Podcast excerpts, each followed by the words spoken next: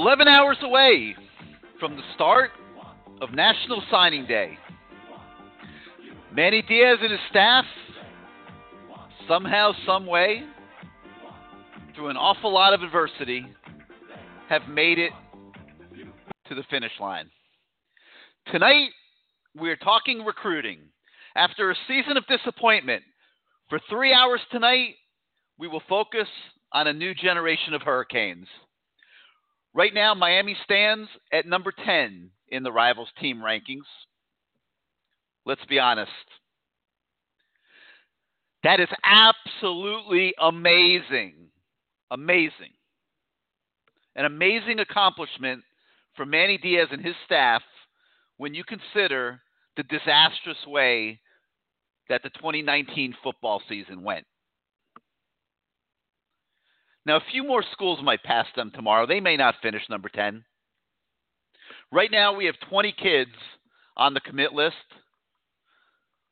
There's at least one of those that we're a little concerned about going into tomorrow, and we'll get into that in a moment. It isn't an off the charts class. We're not going to try to represent it as that tonight. But it is a decent class full of some very good football players. So recruiting will be the theme of the night as we begin a new edition of CaneSport Live. Hello again, everybody. I'm Gary Ferman, the publisher of CaneSport.com, and I welcome you once again to CaneSport Live, presented again this year by everybody's favorite Italian restaurant in South Florida. That, of course, is Sicilian Oven, with six locations throughout the Dade and Broward area. At Sicilian Oven, you will not only love the taste, you will taste the love. As always, this is your show. It'll be driven by your participation. The call in number is 563 999 3633. That's 563 999 3633. You hit the number one on your keypad as always if you'd like to come on the show. Put you in the queue. We bring you on the show in the order that you land in the queue. So before we get started here, I'm going to bring in our managing editor, Matt Shodell, who spends probably way too many hours of his life on the phone with a lot of these kids that are going to be in today's signing class, and of course, some that won't be. And we're going to uh, break down the class. We're going to talk a little bit about recruiting and how it's gone. Then we'll get to your phone calls. And then around 9:30 tonight, I'm going to be joined by a guy who I would call the mayor of South Florida high school football. Um, been watching all these South Florida kids for well over three decades. That that's Mr. Larry Blustein, and uh, Larry and I will spend the the last half of the show with you and uh, talk about these recruits and uh, some big picture uh, issues that Miami football is facing as it continues trying to recruit the best players in South Florida. Something that is not going anywhere near as well as anybody would like for, I guess, is now a fourth or fifth straight year. Uh, so we'll talk about that later. We'll talk about the positives, the negatives, and everything in between. So let me begin by um, welcoming Matt to the show. Matt, how are you doing this evening? Oh, doing well. It's almost signing day, so almost ready to start the next cycle in about 24 hours. Um, you and I obviously talk about recruiting on a daily basis, um, but before we get into the class and break it down, just your general thoughts uh, about how recruiting has gone this year and um, where this recruiting class stands. Yeah, well, it's an interesting year because the perception tomorrow, I think, is going to be one of disappointment among Hurricane fans, um, mainly because fans want a big finish, right? I mean, it's like you go to a show or you go to a movie and you want the happy ending. You know, it's great to have a nice plot for the whole movie, but if at the end all the main characters, you know, don't you know, like come out with whatever, you know, everyone's like, oh, that wasn't such a great movie. That's all you remember is the finish, right? And I don't think Miami's going to finish very well. So, you know, the last two or three weeks, Manny Diaz and all these coaches were taking all these in-home visits, trying to get these other recruits to join the sort of base of the class, which you referred to, which is a really good base. And a good finish would have made this a great class. Uh, but without a good finish, the perception is going to be, oh, these guys can't recruit, and oh, this class isn't so good. Even though, like you said, you know, it's going to be a top 15 class, I think, at the end of the day. Uh, you know, right now they're 12th when you factor in just average stars and don't just look at the overall numbers, which the average stars I think is at this point is more reliable anyway because everyone's already got you know their 15 plus commitments at this point. Um, but yeah, I mean, it, it's just it's just too bad for for many of these coaches the way the season ended. They might have had a better chance to sway some of these guys on the fence. Um, but you know, to have just to see guys that I know Miami wants going to Nebraska and going to UCF, and you know, it's just like if you're not used to seeing that, and it does not bode well for the future. You know, it's going to be super interesting to see in 2021 if they can sort of get some momentum going because truth be told, a new coach gets hired, that first class is usually really, really good because you know that coach will, or you think that coach will be there for a while and he wants you and all the other guys he sort of inherited or a lot of his staff inherited. In this case, obviously Manny was the defense coordinator, so he had that side of the ball that he was recruiting too.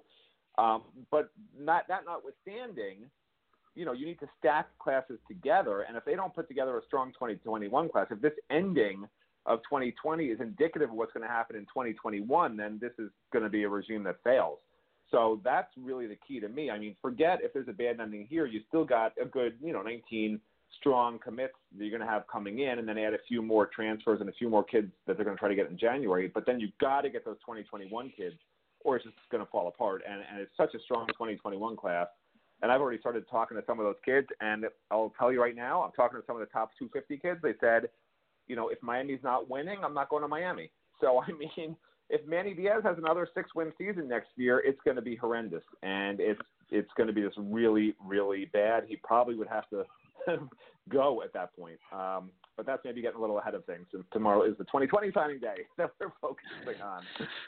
Well, I mean, it is and it isn't. I mean, this 2021 recruiting year is is a program shaping year. If you can dominate recruiting in the southern part of the Florida in 2021, you're setting yourself up to be a championship football team. There's that much talent, and um, you know, you're right in the sense that you know, right now it does look a little bit like uh, Miami's in a compromised situation, and uh, I've been very vocal on the message boards and elsewhere about the concept of making some moves to, to inject some more football talent.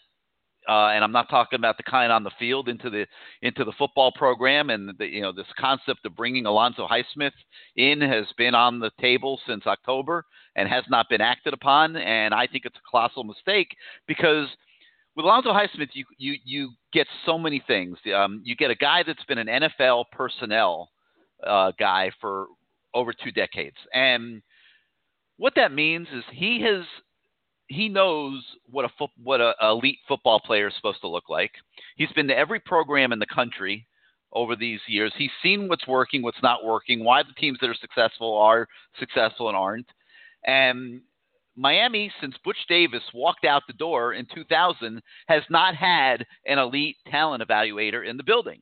A guy that has an undisputable record in identifying players that are going to be great. And those those teams that Butch built, maybe the best roster in college football history, was not by accident. It was built because Butch came from a great recruiting background, a great talent evaluation background that he formulated with Jimmy Johnson in college and then in the National Football League.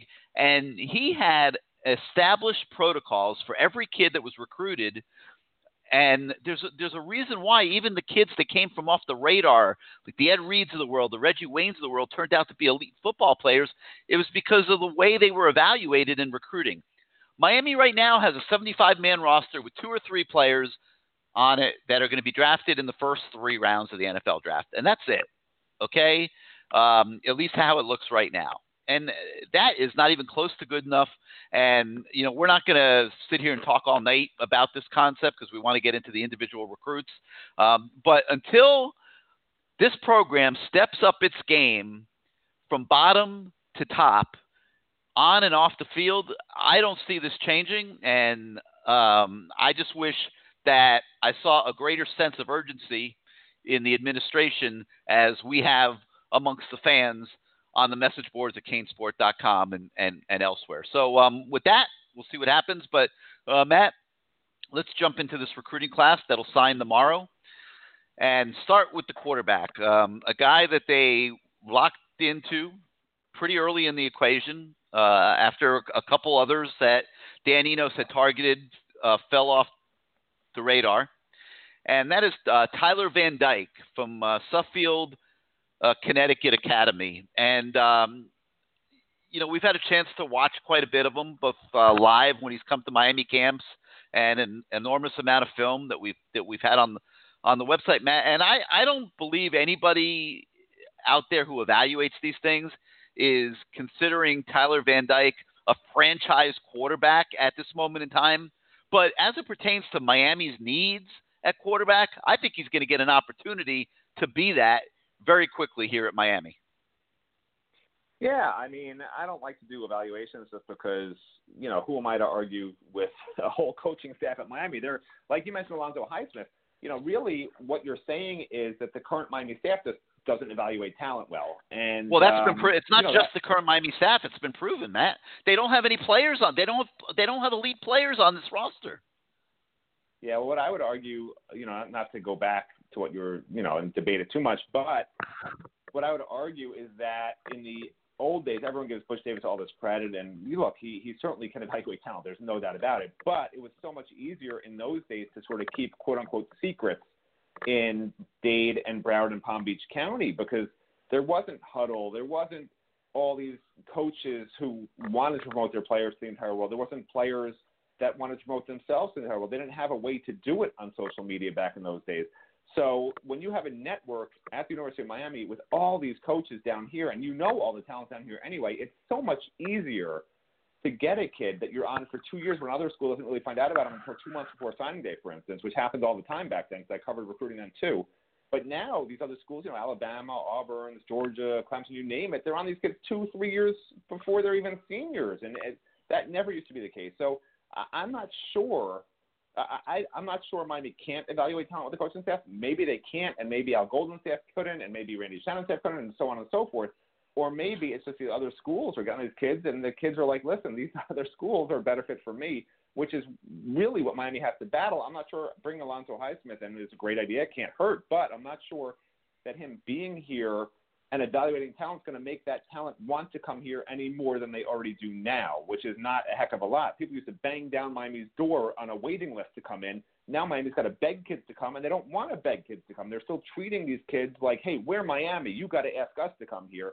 And until they realize that's not working, like that's it's it's it's a cultural issue, not just with the team that Manny Diaz talks about, but with the coaching staff. Like you just can't get kids that just want to come here because you're Miami anymore. You know, you've got to beg these kids. You've got to recruit these kids harder than anybody else. I haven't heard one kid tell me this entire cycle, Miami's recruited me harder than anyone else. A kid on the fence I'm talking about, not the commitments, obviously, where other schools drop off of them. Like, you have to be on these kids, texting them every night, every morning. Good morning, whatever, whatever, whatever. I mean, you send them letter. I heard a single kid say a letter from the whole staff wishing him happy birthday or occasion for the parents or anything. Like you've got to know the, the holidays that they celebrate. You got to know the parents' birthdays. You got to know the grandparents' birthdays. You got to know the kids' birthdays, the coaches' birthdays. You got to know all this stuff. You've got to have the entire staff sending out letters. It's a massive project um, to out recruit other schools, and Miami's just not doing that. So you can bring in all the talent evaluators, evaluators you want. It doesn't mean these kids will come here until they start doing that. And that you know, look, you're asking about Tyler Van Dyke, so yeah, so I'm not going to evaluate him and say, okay, you know, he's the greatest quarterback since whatever, because who am I to say that? I mean, you know, I sort of just report on what he's doing, what his coach says about him, you know, what I'm hearing from young people about him. So along those lines, what I'm hearing is he can compete to start from day one. He's a smart kid, will pick up the offense fast, already runs a similar offense to what Dan Enos does, has decent mobility as a as a low four seven kid in the forty. Um, throws a great ball, great arm. You know, people call it an NFL arm already with him. So I think he has a, a really good chance to start from day one, just given how bad the quarterback situation is. And I just don't think that Jarren and N'Kosi have shown right now that they're going to make that big a jump um, by next year, you know, because they already had one plus years in the system for each of them, obviously. And I just haven't seen it. So I'd love to see a new guy like Tyler get a chance to run the offense and, hey, maybe it'll work out. You know, why not? Well, we don't know what's going to happen with the coaching staff. We don't know what's going to, um, you know, whether Dan Enos is going to be back, not back. Uh, that'll be decided here in the coming days and weeks. Uh, but I have to believe that Dan Enos and Manny Diaz have to be dying to find a, a new quarterback that's not presently on the roster. Uh, I don't see how to. Like Jarren and N'Kosi. God bless them. They've they've taken this program down two years in a row now, and obviously not totally responsible for six and six, seven and six last year.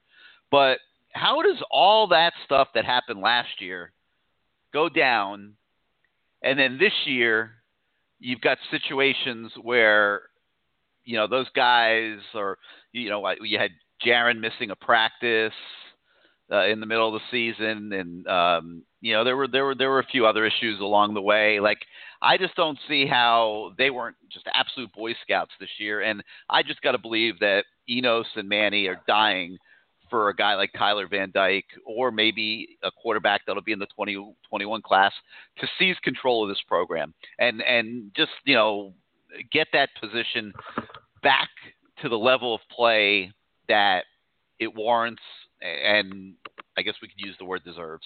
So you know we'll see what happens with Tyler. He'll be here in January.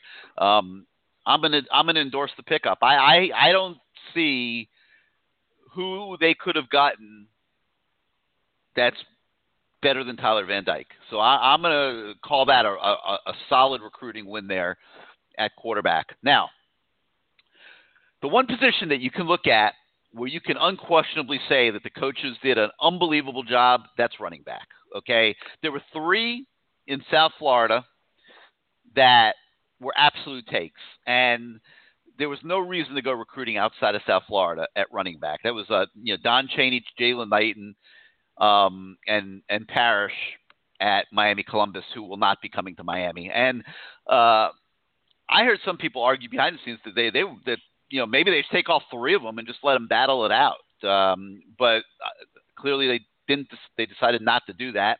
So they had to create a pecking order between them. And I think the way the pecking order shaped up, both on the coaching staff and I had other people outside the coaching staff evaluate this as well because I was curious. And um, the the universal opinion that I got was that Chaney was the best, that Knighton was right there with him, and then Parrish uh, was just a notch below them, mostly because of speed. And uh, so, get, in getting Don Chaney from Miami Belen and Jaylan Knighton from Deerfield Beach, Matt, um, I don't think there's any other way to describe running back recruiting this year as anything but an absolute grand slam home run.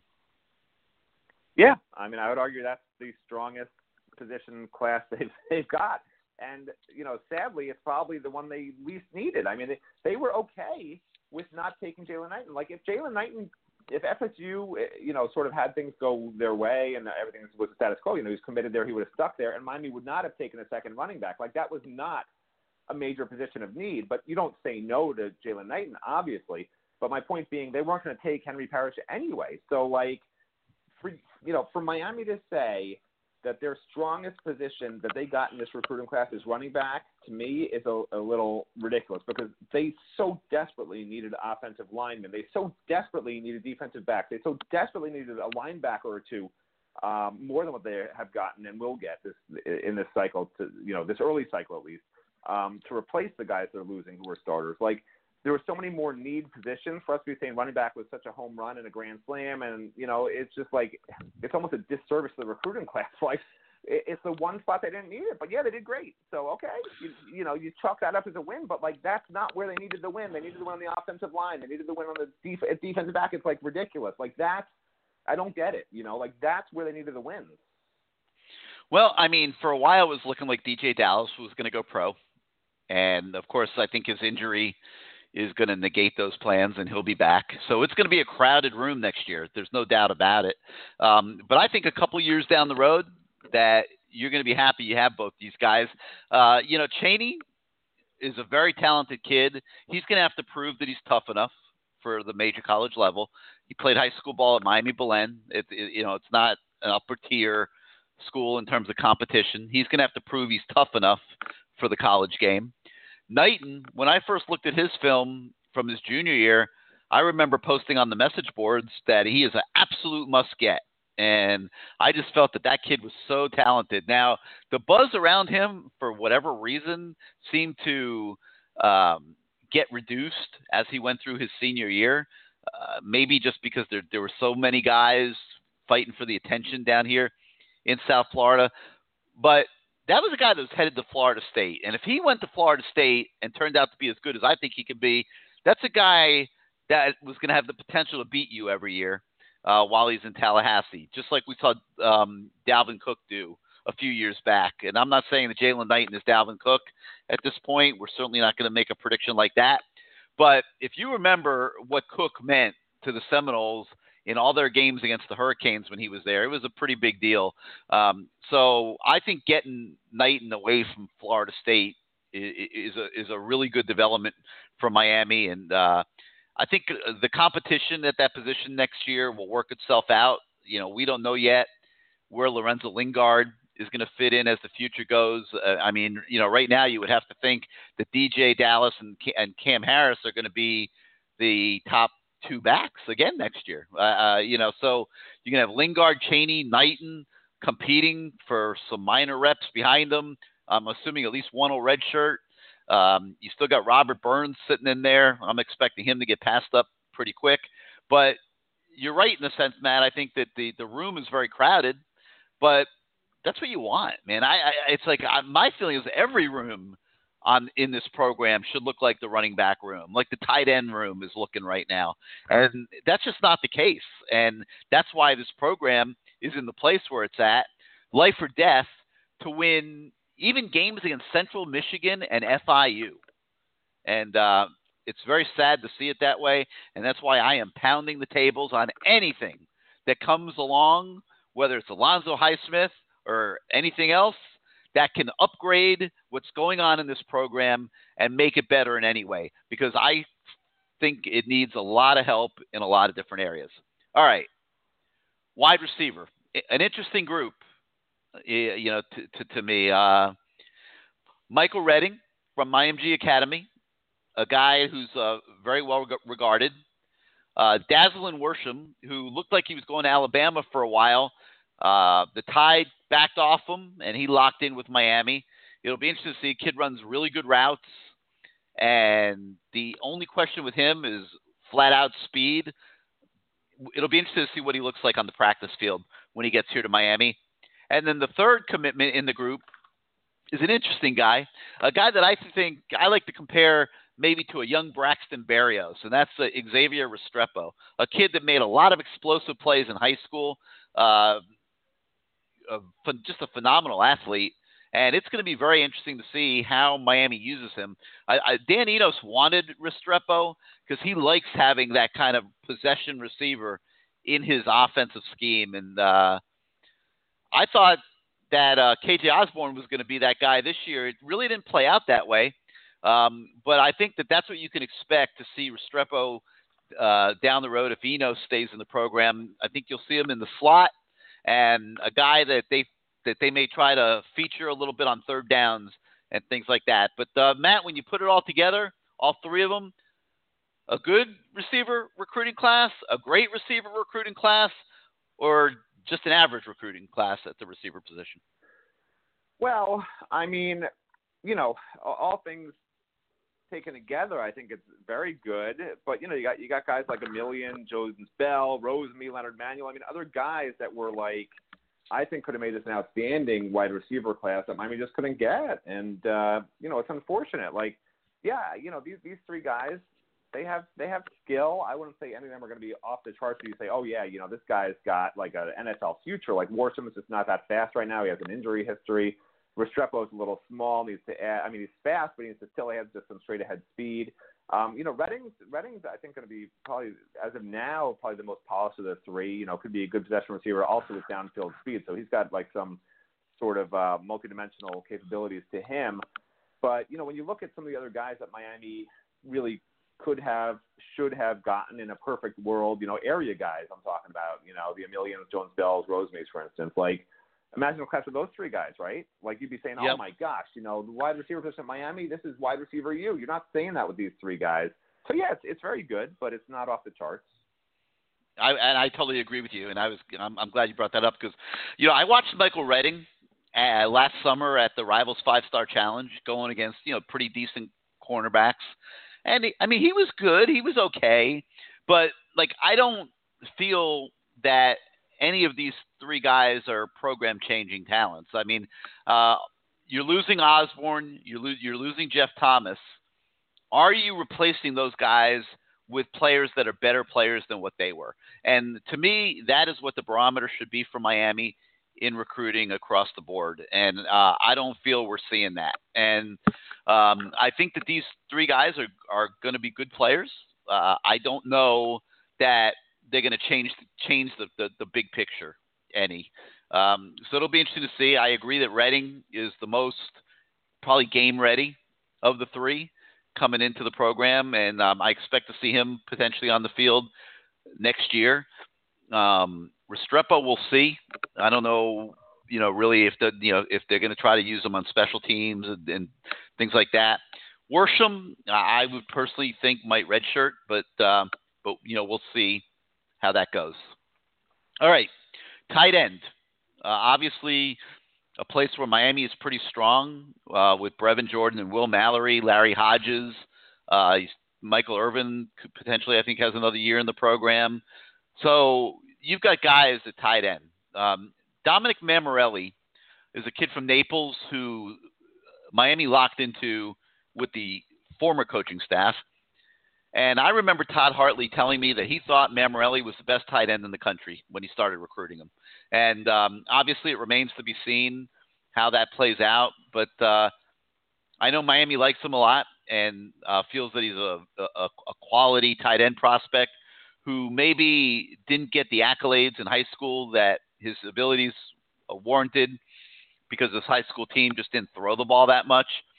But um, I know they're, they're very happy with Mammarelli. Now, the interesting thing going on at tight end is obviously the recruitment of five-star Darnell Washington from Las Vegas, and uh, got to give mad props to Steve Field on this one, Matt. He um, he's done a great, great job keeping Miami in the game for Darnell from start to finish.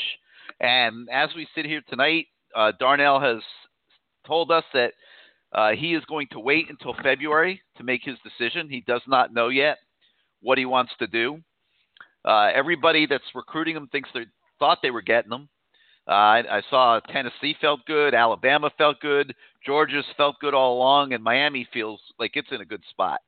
So he's going to probably pick one of those four, obviously, and uh, I think Miami's right in there with Georgia. That that that's the impression I get from all the different people I, I've spoken to about, about Darnell Washington, and um, it's going to be fun to watch that play out over the last month. At least we'll have a little bit of drama for the second signing day.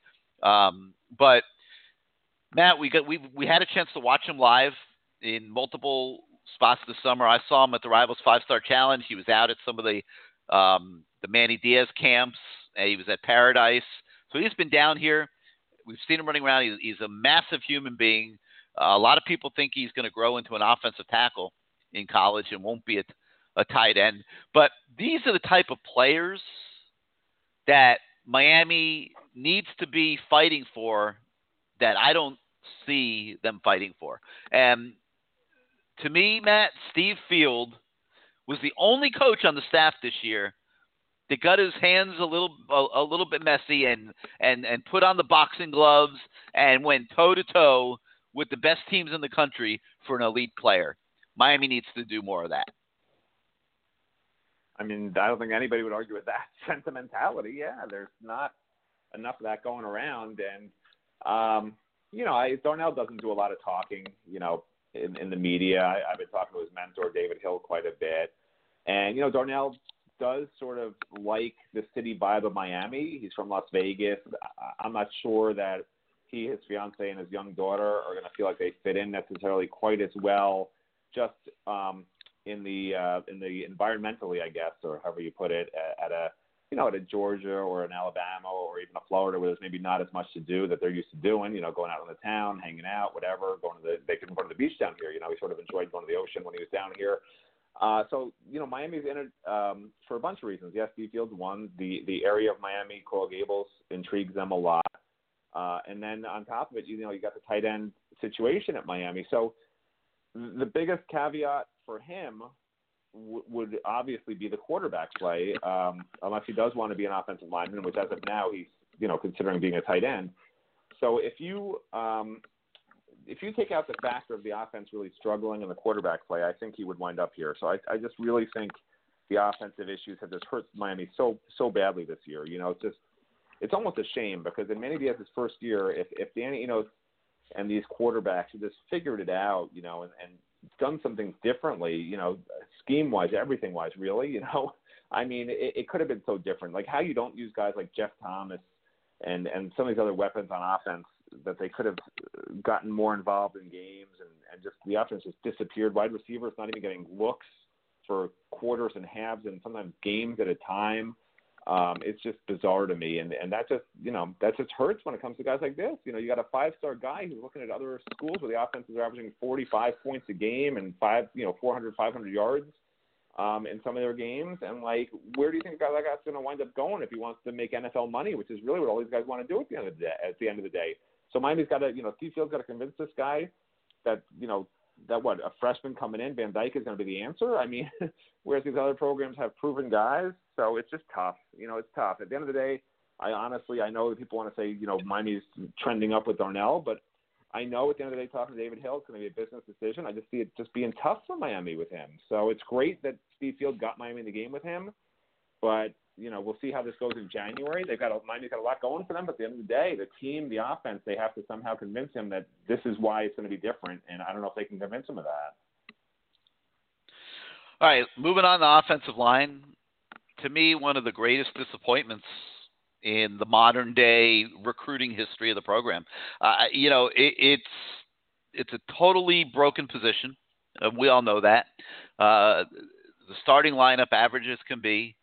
There's no reserves to speak of on the team. This was the greatest opportunity for young offensive linemen in the country, the one that we have here at Miami. And to me, it, it's it's it's as close to a strikeout as can be. You had two South Florida kids, uh, John Dennis and Isaiah Walker, who were considered good enough to justify top tier Division One offers. Okay, Dennis is going to Oregon if that sticks, and um, Walker's going to Florida. Okay, so those are two South Florida kids that walked away, and that's a horrible sign. And and I and I think that that Butch Barry right now, because of the recruiting failures with those couple kids, uh, uh, combined with the fact that they really couldn't get a whole lot else going, he's got to be going to bed very nervous about what Manny Diaz might do after this bowl game. Uh, because in most likelihood, there's going to be some coaches that are going to um, be, I'll use the word scapegoated because I think it applies, that are, are going to probably be dismissed to try to make a statement that going six and six is unacceptable here at Miami, and we need to be better, and we're going to bring in new coaches, you know, yada yada. Okay, great. Butch Barry's got to be one of the candidates because he's a decent technician, but the guys at his position did not really get better as the season went on. I mean, you know, you got to you got to give him some credit for you know the fact that he was playing with true freshmen, but I mean the those games at the end of the year, especially when they had an injury or two and had to bring in the reserves, were just absolutely horrendous. So you couple that you lack of player development at the position with the fact that recruiting didn't go very well.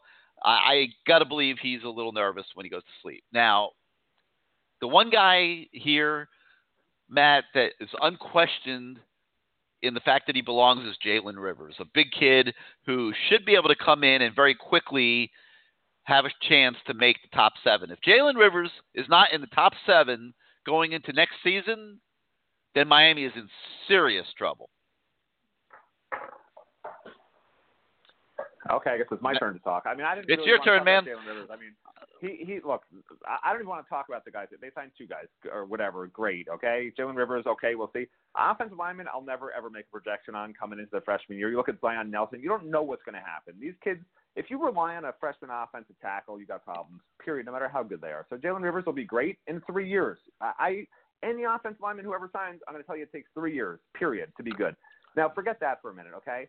I just want to talk about Butch Barry because to me, it's not Butch Barry's fault. It's it's Manny Diaz's fault because here you took a guy and you hired an offensive line coach and you hired Butch Barry knowing that he's a technician coach. He's not a good guy who's going to be a great recruiter. You you know that. Everybody knew that. He's been coached I think for four years in the NFL. He's not a a feel good. You're the greatest player ever. Please come play for me. Oh my gosh, you know, let's be best friends. That's not Butch Barry, okay?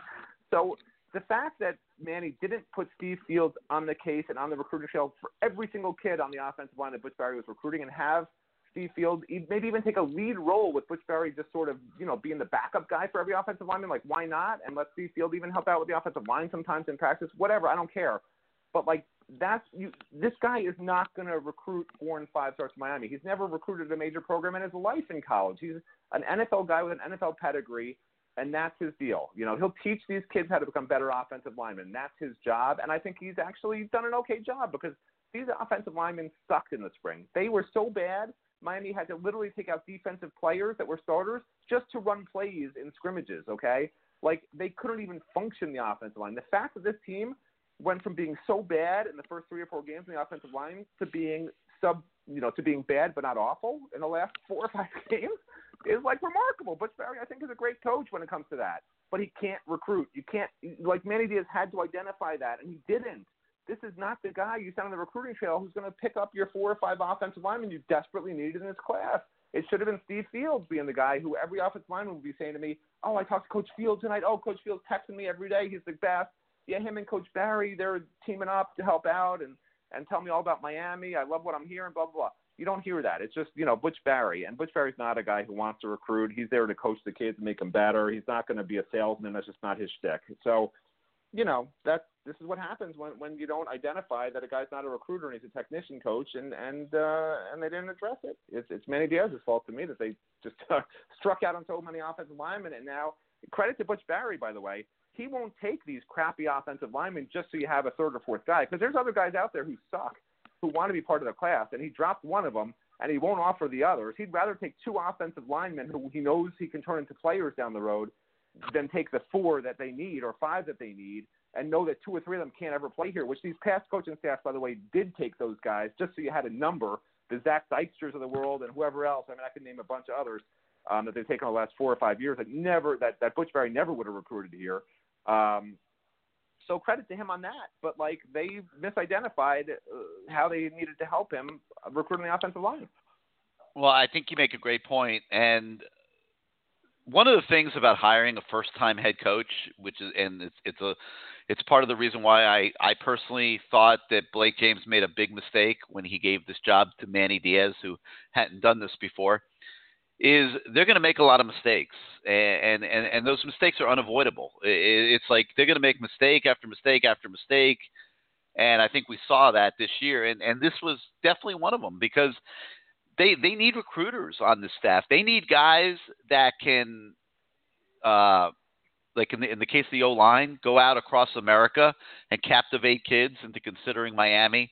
Uh, in the case of some of the other positions, they need recruiters that can maneuver around the, uh, the, the South Florida football communities and have relationships with the youth league coaches, the high school coaches. There's nobody on this staff that can recruit the inner city of Miami. I mean, let's let's be honest. It, it's it's a very poorly put together staff in that regard, and I think they've paid the price for that in recruiting. And and one of the places where they're paying the price is on the offensive line because not only did they not get the kids from South Florida, um, but they really weren't successful in finding too many kids around the country. Now, one they did find that is expected to sign tomorrow is Chris Washington from Nashville, Tennessee.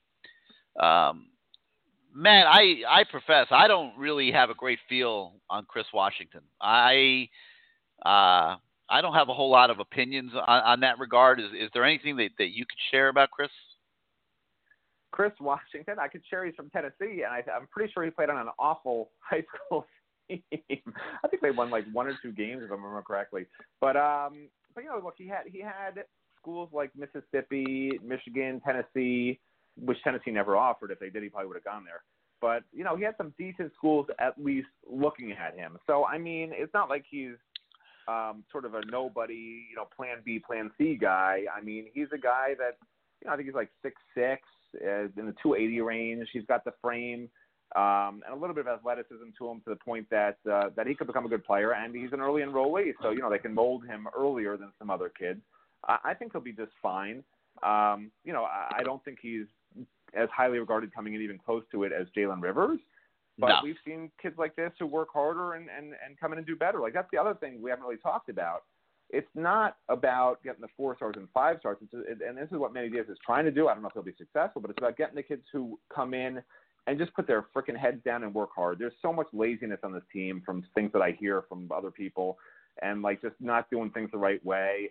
Uh, you know that hurricane way everyone used to talk about, like it's gone. And if you get these 19 kids, which is what I think they'll be coming in tomorrow, maybe 20, and these kids are all on the same page in terms of pushing each other and calling each other out and making sure they're all doing the right things all the time and working hard to make themselves the best players they can be to help the Miami program, not just help themselves, then this program will be just fine. Like you see a team like FIU that beats Miami, a team like Duke that beats Miami, like it's not magic. It's not because Miami is so awful. It's because these other teams are playing as teams and pushing each other and working hard um, in preparation for that weekend, et cetera, et cetera, et cetera. Whereas obviously there's a disconnect at Miami. Like there's no other way to explain something like that because Miami obviously out talents them. So, you know, this, this is Manny Diaz talks about this being the group that can sort of turn the tide at Miami, and that's really what he's talking about. He's not talking about okay, Chris Washington is going to be you know a starter from day one because he's so talented. He's talking about these kids needing to come in and, and change sort of the way everybody at UM is is looking at themselves and this program. It's not a gift, you know, you have to earn it. Um, I think Chris Washington's one of those kids just from talking to you know talking to his coach about him um, people around him about him. And, uh, you know, so you can't argue with that. Like, I don't care if he's rated a two star or three star. You know, if other schools seem to have liked him and he's got that good work ethic and his, his coach and people around him say he's a hard worker, you know, I, I think he can work out. And that's, that's certainly the case for Chris. I'm going to be interested to see how he does. This is one of the ones in the class that I'm a little concerned about.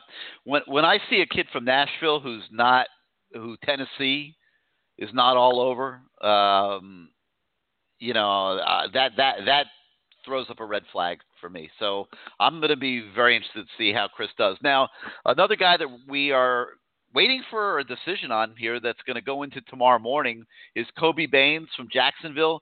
He is um, a Miami Louisville battle. Uh, we believe it could go either way. Right now, I would probably give a little bit of an edge to Louisville in, in that one, but that'll be one that we are monitoring very closely in the morning. It's one of the few that are kind of on the fence right now going into signing day.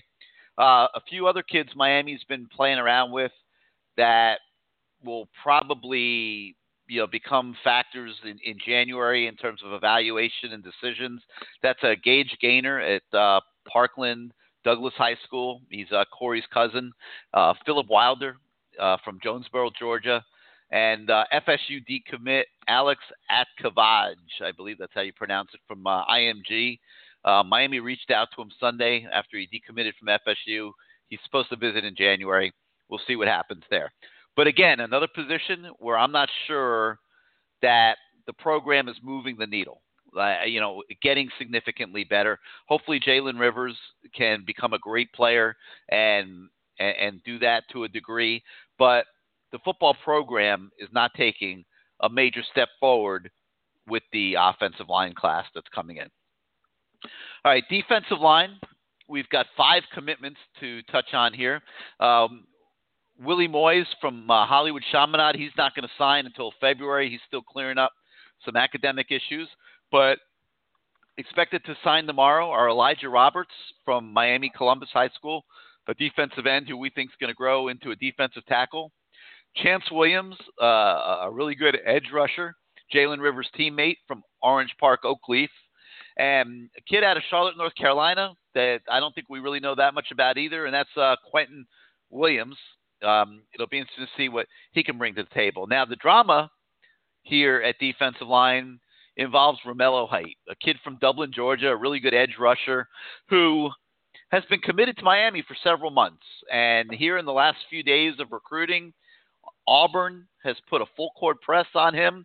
They have him number one on their board as as a rush linebacker, and they are trying really hard to turn Romello Height. And uh, from what we were hearing the last few days, they they have turned his father. His father became a, a major proponent in Romello flipping to Auburn. Uh, what's Romello think think about that and what he's going to do? Uh, he's kind of gone a little underground with it, but he teased today on Facebook when he posted that he will be choosing tomorrow between Miami and Auburn. And this is a kid that's been committed to Miami for months and months and months. Matt, what does Romello Height do tomorrow? I mean, you know, I've been doing this long enough to where a kid's a solid commit, and then all of a sudden, two, three days before signing day, he's like, well, wishy washy, and his dad wants to go somewhere else. And, you know, it usually doesn't wind up too well for Miami. So, um, you know, we'll see what happens. But uh, I don't think it looks great right now. Well, what would a signing day be without some drama? So, um, for those that love the fog of war, that love drama, I think Romello Height is probably your poster child for this year. Um, Miami does not want to lose this kid, I can assure you. Um, he's a decent prospect, and uh, we'll be following that tomorrow morning. So you can uh, stay glued to canesport.com for what ends up happening with Romello. Overall, Matt, I think the defensive line group is okay. Um, I feel the same way. I don't see an, uh, an elite guy coming out of high school there. I think Roberts is a decent player. I think Chantz Williams is a decent player. Uh, don't know that much about Quinton. I think Willie Moise is okay, but I don't see the, the, the needle moving for the program overall. Your thoughts? No, I, I agree. I mean, they're they're good, but I, I don't see a guy who is a day one difference maker. Um, I mean, there's not much else to say. I don't need to break down every single one of them, but I mean, we'll see when no. they get on campus how they do. But you know, it's it's it's a good group, not a great group to me.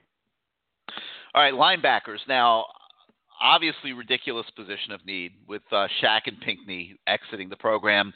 Uh, Manny Diaz got a major, major boost when Zach McCloud decided to redshirt this year and agreed to redshirt, and he'll come back and he'll be the anchor of the linebacker position. But we got to say that as great as that is, and I think it will stabilize what could have been an absolute disaster. Zach McCloud's been the third best linebacker on this team now for several years, and the best two linebackers on this team, Shaq and Pinckney, are going to be you know mid to late round draft picks. You're probably talking fifth rounders, maybe uh, potentially in the April draft. So there's been this appearance that Miami's been great at the linebacker position because they had these four four year starters. But when you look at it in reality, to where you would hope the position would be at a place like Miami, it hasn't been close.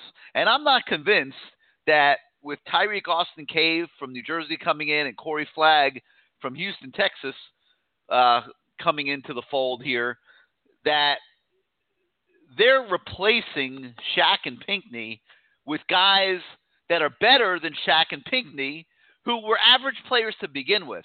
So I'm going to continue to voice my concern that even though this is a decent recruiting class, that there has not been a bar set that the players that, that are going to be recruited and signed are better than what we are playing with. And if your mission for the Miami program is for this program to get to the point where it can compete with Clemson for ACC titles, to where it can occasionally get into the college football playoff, recruiting in general overall is going to have to get elevated. And the only way you're going to elevate it is to bring personnel into the program that can help get that elevation done.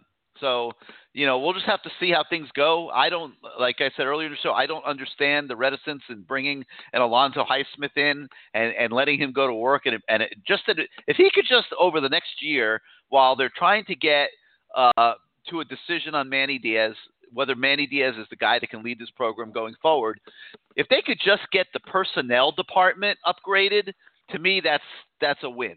So, you know, we'll continue to monitor it. We're going to keep pushing for it. It makes way too much sense, uh, and, and we'll see what happens there. But Austin Cave, Matt, Corey Flagg, your thoughts on those two?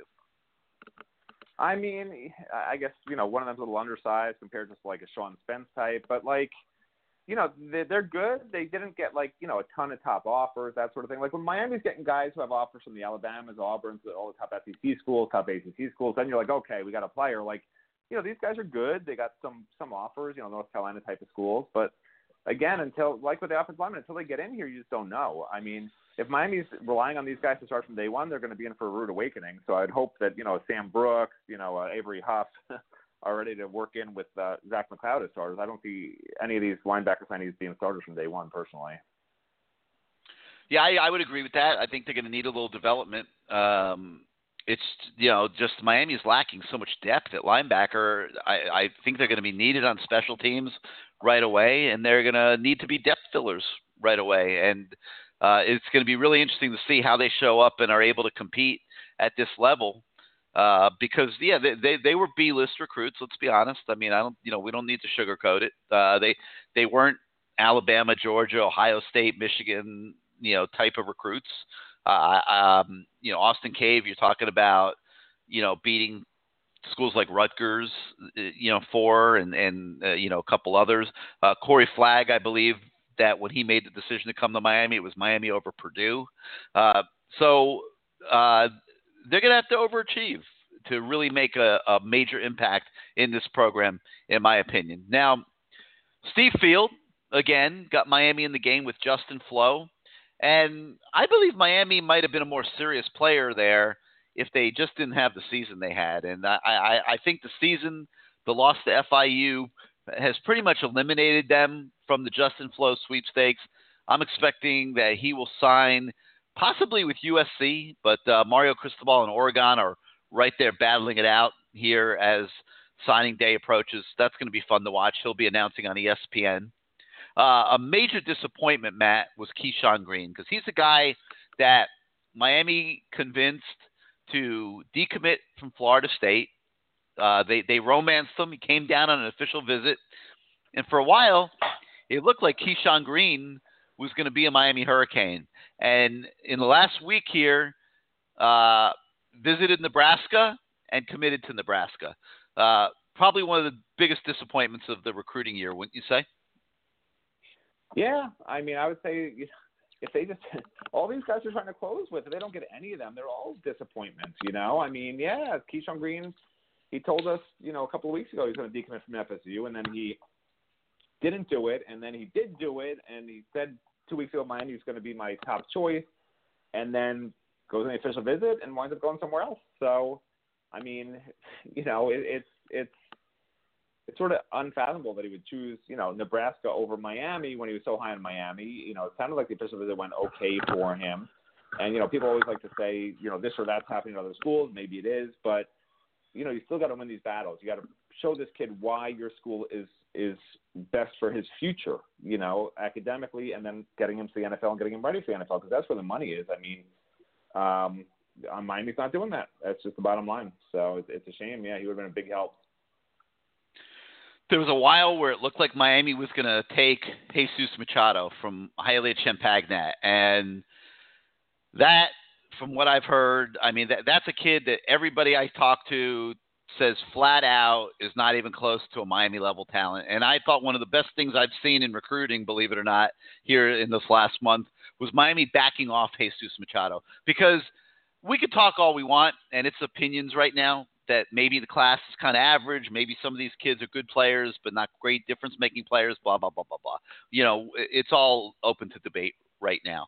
But the one thing that they cannot afford to do on a roster that might be a little bit deficient in great players is load up spots with guys that flat out can't play because that will have a residual effect year after year after year. And you know, you look at guys that are on the team, you know, like Tyreek Martin comes to mind, a defensive tackle who's tied up a scholarship for four years, who just flat can't, can't play. Um, you know, you just it's hard when you have those kind of situations, and and so I give the coaches credit in this case for backing off Jesus Machado, and uh, it doesn't look like he's going to have an offer that he he can commit to, and um, he'll go on maybe to play somewhere else. Although he really didn't have any other major committable offers from anybody else, so uh, not sure what's well, going to happen I, I there. tell you, I mean, he he has tweeted out. And actually, I've been texting him and his coach over the last 20 minutes, which is maybe why my answer is a little short. But he just tweeted out tonight that he maybe a half hour ago, 20 minutes ago, that he's um, signing tomorrow, which he had told us he was only till February in the hopes that Miami would offer in January, and he hasn't taken any visits anywhere. So I can't imagine where he's planning to sign at this point, other than Miami. But uh, you know, I, I haven't got confirmation that Miami's offering him. So you know, to be to be determined after I get off the call here, I'll start making some phone calls and see what I can find out. But um, you know, I, I, I agree with you. I don't think there's any reason for Miami to rush and have him sign tomorrow if they want him because the kid's going to come here in February. I mean, it's his dream school. So, and and you well, may be right that maybe he doesn't belong here, but but if uh, they give yeah, him his Coach scholarship, I'll take back what I just said somewhere. because you know I haven't found anybody that that can tell me that he belongs at Miami. So no, you he know, hasn't we'll see. a single major. He hasn't got a single major committable offer, which is I don't understand who he's signing with. I, I actually his coach is responding now. I, just, I literally just texted his coach in Miami in his picture after the coach told me he's definitely signing tomorrow, and he's typing something. I got the dots, but you can move on to the next thing. I'll let you know when, when these dots to what the coach says. All right, well then Oh, let's he says, talk. He says, he says he says my yeah he says Miami's in the picture, but he doesn't know if Miami's actually taking him. So Okay, all right. Hopefully they're not, because th- th- that to me would just you know be a really bad development if we're going to start loading up the roster with guys that can't play again. All right, defensive back. So so, I think. Um, Jaden Francois was a key recruit from day one. He com- he committed twice and decommitted twice.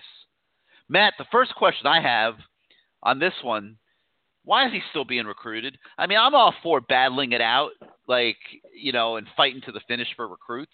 But if you have a kid that's committed to you twice and decommitted, I mean, I, I'm done because that kid's not committed to playing at the University of Miami. He's not emotionally committed. He's not physically committed. The chances that he's going to come to Miami and be a great player to me are not real high if he's walking through the door with that type of mindset to begin with. So it looks right now like he's going to pick Nebraska tomorrow. We're going to find out in the morning. We're going to go down to South Dade and we'll be there for that announcement first thing in the morning. Um, it's really the only place where there's any drama tomorrow in, in, in Dade County. Uh, but I'm expecting Jaden Francois to pick Nebraska. Uh, I spoke to some people in Lincoln tonight, and they think Nebraska is expecting him to pick Nebraska. Uh, so we'll see. But you know, my feeling on that one is, you know, really like kind of like good riddance. I don't like seeing guys come into a program who have decommitted from that program twice. Uh, to me, uh, that's just not not a very good look. So um, it's okay. Miami will survive if Jaden Francois doesn't come. Now, the problem, Matt, is I'm not sure how great this recruiting haul is. You got four scholarships going out to DBs. Um, you got Brian Ballum from Miramar High, and I'm gonna gonna looking forward to talking to Larry Blustein a little bit about him here in the 9:30 uh, segment of the show because um, my personal opinion from watching him is he's, he's kind of like right on the fringe of being good enough to play at Miami. Um, Marcus Clark from Winter Park, uh, a kid that we really don't know a ton about. It'll be interesting to see. Jalen Harrell was committed to Florida State for a while and then flipped to Miami. I, I think he's a decent player. We'll we'll see how he turns out. Keyshawn Washington is a a big kid, a big big you know very good looking athlete. It's going to be interesting to see how good of a player he ends up being. Uh, you know the thing that makes me wonder a little bit about him, Matt, is I know for a fact that he was you know putting his you know, tr- Um, I, I want to use the right word here, but he was pursuing offers all over the country and, and trying to get coaches to, to, to recruit him and didn't have an enormous amount of success in that regard. So it's going to be interesting to see what kind of player Keyshawn Washington ends up being. But I think that this position would fall kind of like the other ones we've been talking about in that it's it's okay, but I don't think it's moving any needles in any in, in any positive direction for Miami. Um, a couple things we should point out, Matt, is on Devonte Brown from American Heritage. Uh, tonight, it's looking very likely that he's going to pick UCF over UM. Mm-hmm. Um, the Mhm. relationship that Randy Shannon had with his dad Selwyn is looks like it's going to win over there. Um, there's a former commit, Duran Branch from Louisiana, who may or may not stick with Ole Miss uh, tomorrow, and if he doesn't, he might wait till February to sign and might take a UM visit in January. We'll have to see what happens there.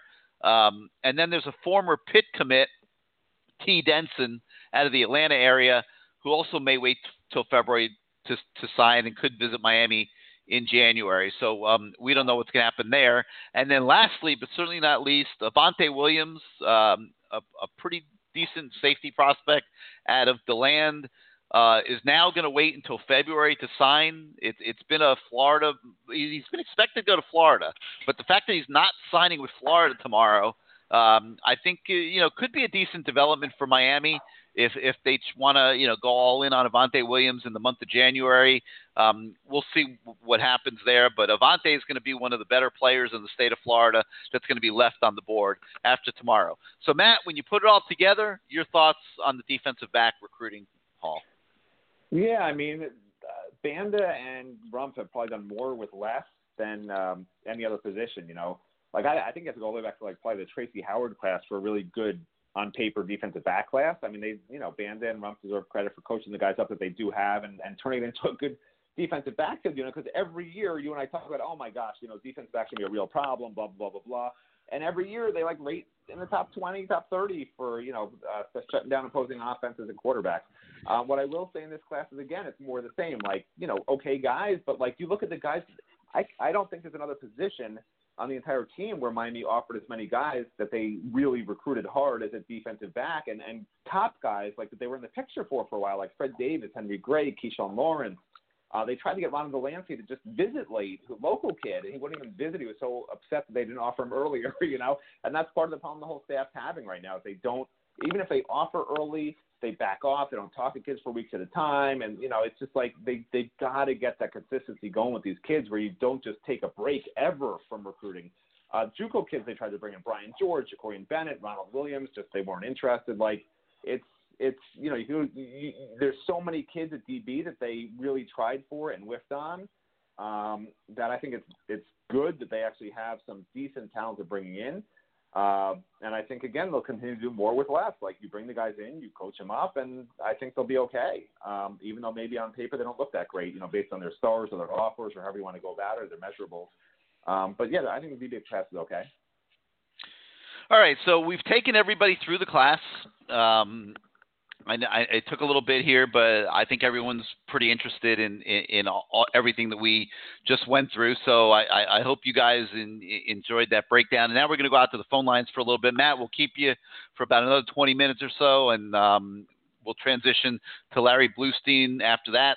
So uh, let's begin with the 305. You're live on CaneSport Live. How you doing this evening? Good, Gary. How are you? Oh, doing good, doing good. Who's this? Adam?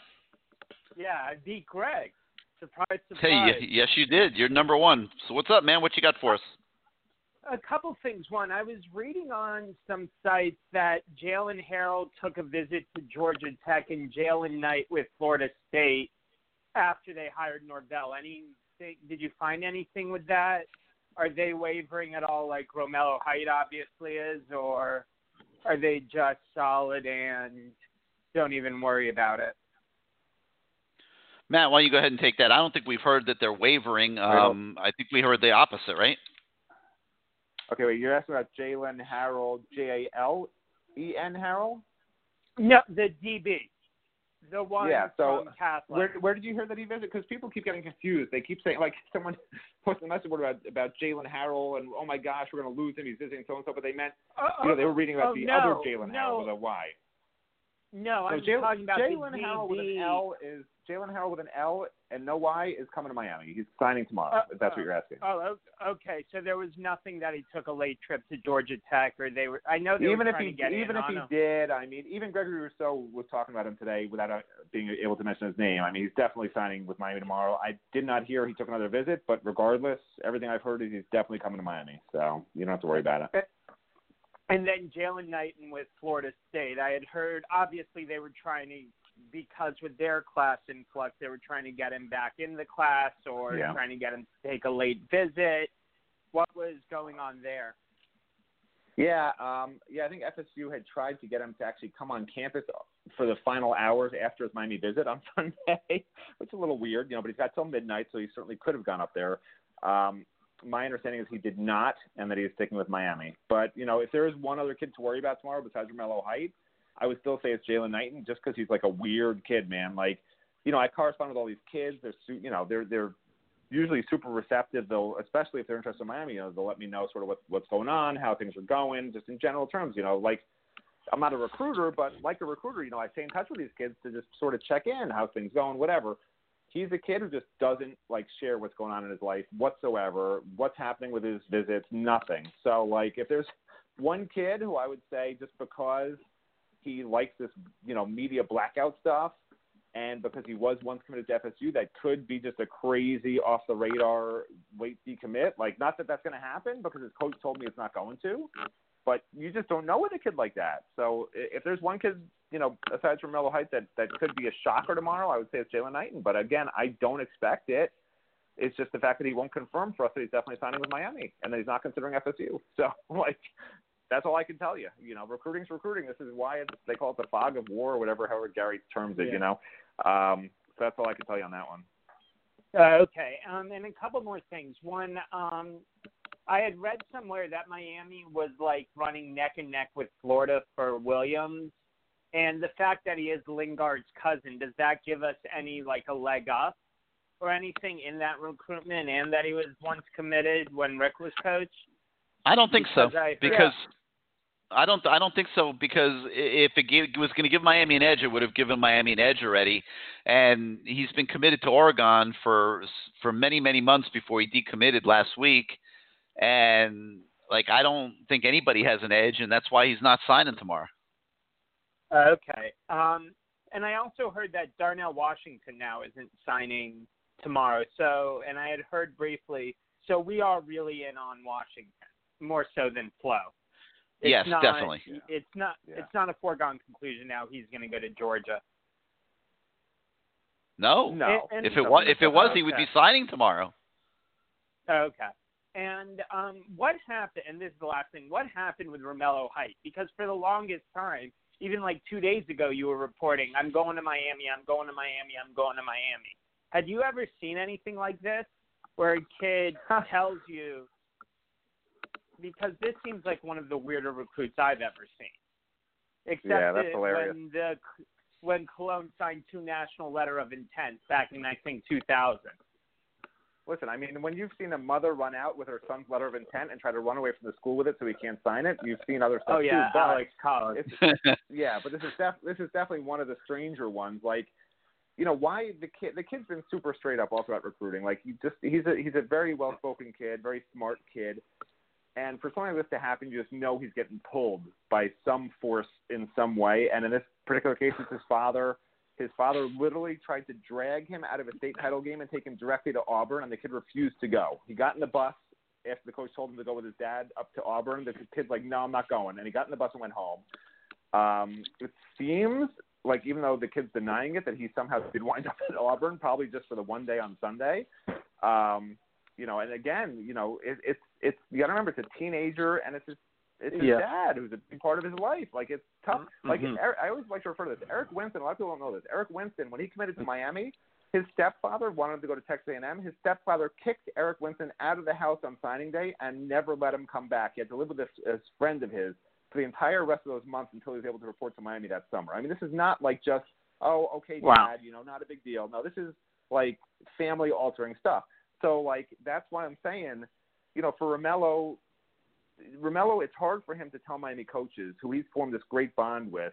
Listen, you know, my dad wants me to go to Auburn. I'm not coming to Miami. Like kids don't do that.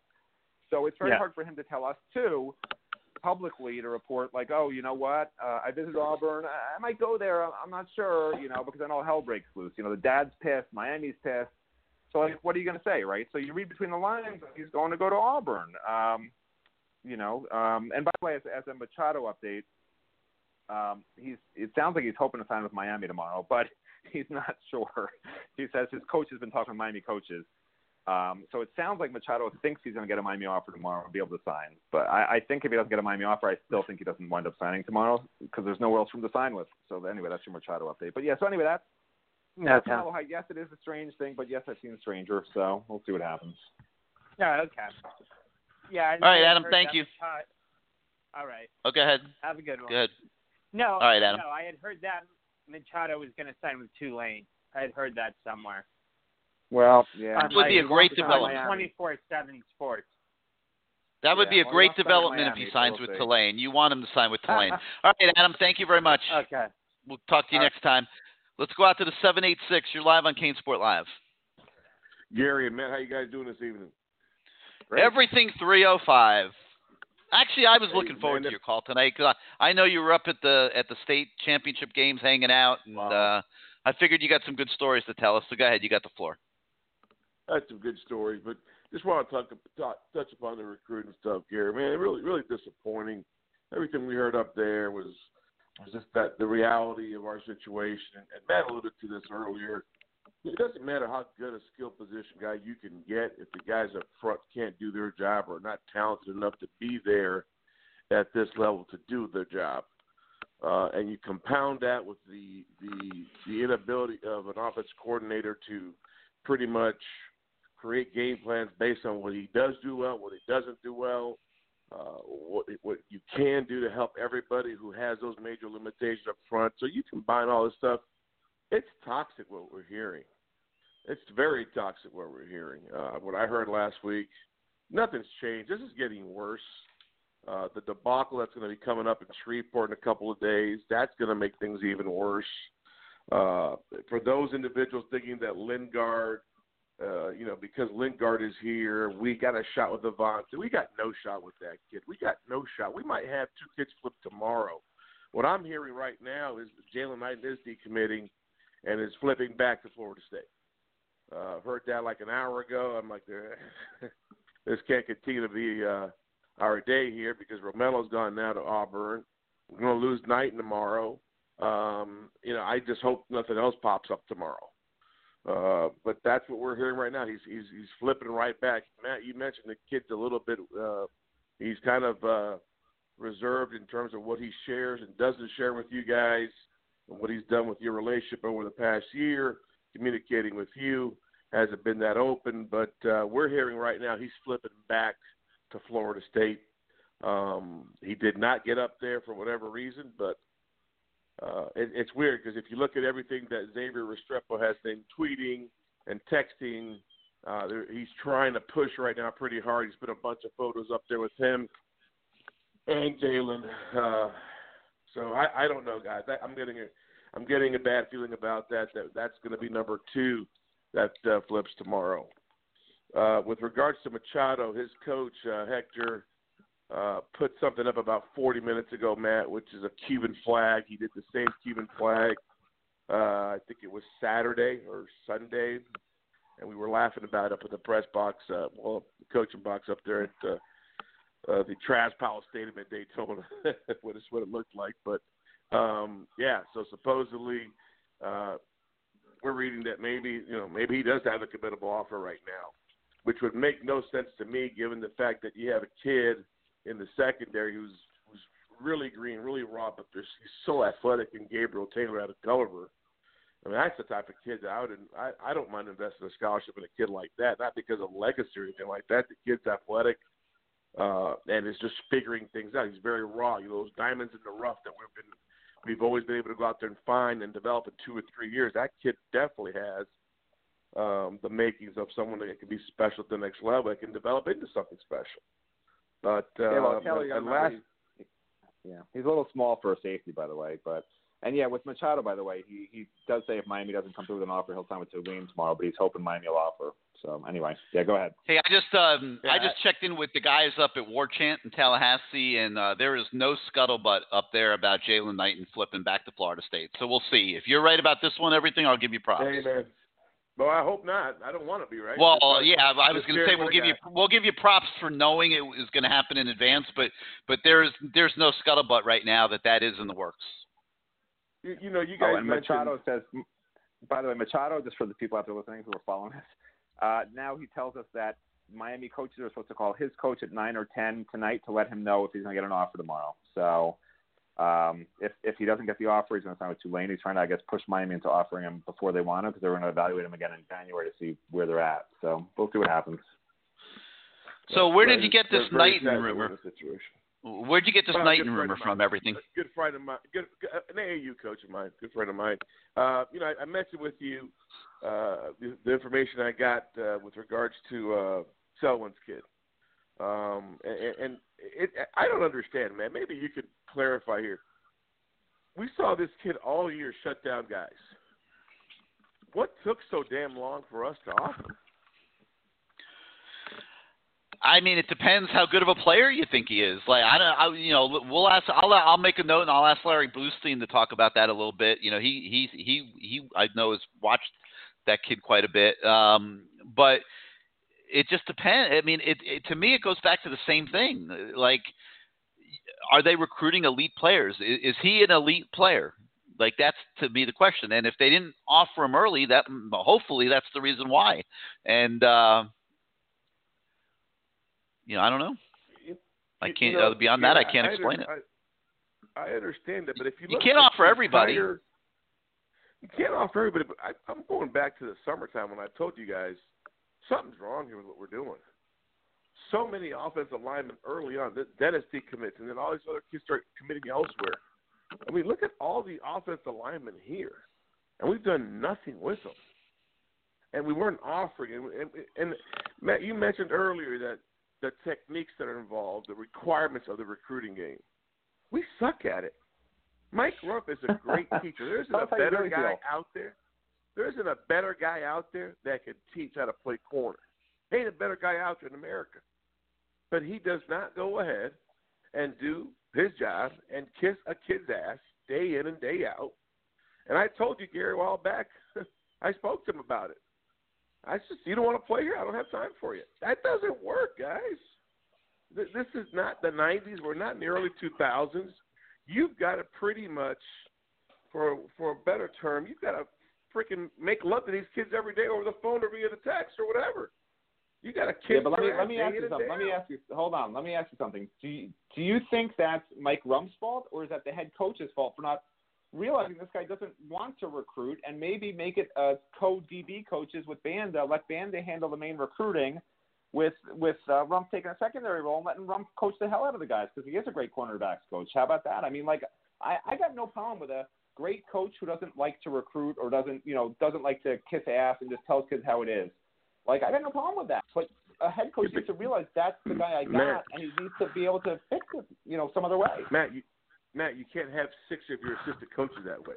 Well, Well, you're right. that's too many. You're right. You're right, and they do. You, right. he's right. You're right about that. You're right about that for sure. can't. But Banda's not bad. I think Banda is personable. I think I think Steve Fields personable to the point that those two guys can relate to the kids. That's my point. At DB, they have Banda, who is very relatable. Yeah, I, I, I just, I, I don't see this getting better. And, and what's sad, what's sad here is we're going to have a decent class, maybe a top fifteen, top twenty class at worst. All these kids, they, they're going to have no continuity day in and day out on what they're doing. Because what we've seen for the last year is anything but continuity, is anything but a system, is anything but strategic, you know, a plan day in and day out. So recruiting, it's it's it's all been the same. They've sucked at every facet of the game. So even if you get good kids or decent kids, and you can't develop them in two or three years, it's too late. We're behind another three or four years from Florida. I mean, Florida's taken over the entire state. Guys, it's just a Yeah, Florida, I agree with Flo- that. Florida is having a great recruiting year. There's no doubt about it. They're they're stepping into the sort of hole that's being left by Miami and and Florida State, and they are running with it. And uh, I give Mullen and those guys the, nothing but credit. It's it's like two years ago they were on the opposite side of the fence. Like they were they were where Miami and Florida State are right now, and and they have totally flipped the tables. And uh, great job by them. And the onus is on Miami to flip it back. And Well, you're not going to be able to ago- do it. By by keeping business as usual, in my opinion. Well, three years ago on National Signing Day, I flipped out, and you got upset at me, and you said, "Hey, I don't have time for this. It's signing day." And I said, "No, this day today marks a, a sad state for our program. When Mike Rumph went off on, on Mr. Henderson at that bowl game, and the next day that kid was gone." Trying to teach him a life lesson, trying to give him life advice. You got to keep kissing that kid's freaking ass. That kid comes here, you've got a lockdown corner for three years. That kid's gonna be a first round pick. Yep. That kid was was definitely decommitted for what reason? Wasn't sure, but he didn't need that incident with Mike Rumph. Man, everything right, else listen. is falling that way. Give us everything give us else, something good. One major corner we gotten. Give us something good, man. What what what did you see up in up in Daytona that you felt was good? I saw a lot of speed. I saw a lot of young speed for our, our South Florida teams. I'm talking to kids from Northwestern. Man, they, Gary, those sophomores, they're fast as hell. Um, there's a big offensive lineman who's, a, I, I think he was moved up from JV, played half the snaps in the second half. I like that kid a lot. Played guard, a little bit of tackle. I really like what I'm seeing with our. I mean, there's a ton of talent down here, and I and I and, and I'll say this: the speed I haven't seen us. I haven't seen South Florida kids play this fast in a long time. There's a lot of young speed out there, and I'm just hoping. I mean, we saw we saw a few people out there, but I didn't see enough guys that are hungry that want to go ahead and get guys signed. You know, and that's sad because I could see you know six, seven coaches from other schools the week before. I don't see hardly anybody out there now. This is ridiculous. We we have no idea what the hell we're doing. This guy had no business being named the head coach. And you know what? I don't even think Alonzo can fix this mess recruiting wise because it's so it's so screwed up, guys. It's he could help a lot. Horrific. He could help a lot. He yeah. could change the entire personnel department. And if Manny's going to fail ten months down the road, at least that part of the program can be in a much better place. So we'll see what happens. All right, everything. Thank well, you for being part of the show, man. Guys, take care. Thanks for doing. You got it, man. Um, all right, man. I'm going to let you run because uh, I know you got All some right. phone calls to, and things to check on. Yes, I do. Any uh, part? Yes, any parting thoughts? Parting thoughts. Um, good luck with all these callers complaining about the class. you got your work cut out for the next hour and a half or so. But uh, you know, I mean, look. At the end of the day, this is not the way Miami needs to recruit. This is not the way the the type of recruiting staff Manny Diaz needs. I'm sure he's aware of that. And if they don't make changes, it's not going to last very long. You know, so they need to get the right people in place. And uh, uh, there's going to be too much outrage otherwise next going south. All right. Well, um, we'll have coverage for everybody starting bright and early. I, I, I know I've got my alarm set for about 6 a.m. and going to be making that drive down to uh, South Dade. We'll see what Mr. Francois does. Um, if you want to watch that, hopefully we'll be able to show it live uh, you- on our on our Twitter. So uh, we'll see what happens there, and uh, it'll be the usual big day. Matt will be uh, working the cave, and uh, and we'll be uh, trying to bring you those uh, those those signing announcements as as they happen. So uh, Matt, uh, thanks as always for uh, for your input tonight, and uh, sure you and I are going to be talking a lot tomorrow. Oh yeah. Okay. I'll talk to you in the morning. All right, have a great night. All right, guys, before we continue here, I got to take a moment to talk about my favorite Italian restaurant. By now, you certainly know the name, and that, of course, is Sicilian Oven. And uh, my son, one of my sons, lives out of town and came home this week and loves pizza. I said, "Son, you got to try some Sicilian Oven." And I went out. I bought about four pies from the plantation location, brought them home, and uh, needless to say, he's uh, gained a few pounds in the last couple days, wolfing down all those Sicilian oven pizzas. And um, you all know how many hundreds of pizza places there are throughout South Florida where you can go and eat some pizza and occasionally some Italian food too. But there's no place quite like Sicilian Oven, which has those six locations throughout South Florida. The closest one to me is the one I talk about going to a lot, and that's the one in Plantation. Go for lunch all the time. I love their pizza lunch specials, and um, at Sicilian Oven, they offer a new way of dining with a philosophy based on the best ingredients and flavor combinations mixed into a carefully designed menu. Um, many of those recipes have been handed down from generations through the DeSalvo and Garavuso families. They begin with classic pizzas with traditional toppings, but they expand much further to gourmet and select pizza combinations that are far removed from what you're going to find at those pizza chains like Domino's and Papa John's and uh, and those guys. A lot of people absolutely love chicken wings. Well, Sicilian Oven's wood-fired wings are marinated for 24 hours in Italian herbs and spices and are served with caramelized onions. Sicilian Oven also offers a wide array of specialty dishes from eggplant caponata and parmigiana to mussels mario to fire roasted shrimp palermo, which is one of my favorites. That's a really good dish. They have soups, sandwiches, salads, pasta dishes. No matter your taste, you will find something great at Sicilian Oven with six locations throughout South Florida. There's a plantation location, Fountains Complex off University Drive, the Aventura location at 205th and Biscayne, um, the Lighthouse Point location at the shops at Beacon Light, new outdoor dining area there. The uh, Coral Springs location, Sample Road and 101st, the Boca Raton location, and that location on Oakland Park Boulevard, just west of Bayview in Fort Lauderdale, where they have a full liquor bar. So get on over to your nearest Sicilian Oven restaurant and get ready to experience the next level in casual Italian dining. You can visit SicilianOven.com to find the nearest location to you. It's Sicilian Oven and SicilianOven.com. No matter who the Canes get in recruiting tomorrow, you will not only love the taste, you will also taste the love. And uh, obviously, thanks to Sicilian Oven for being part of CaneSport Live this entire season. Now,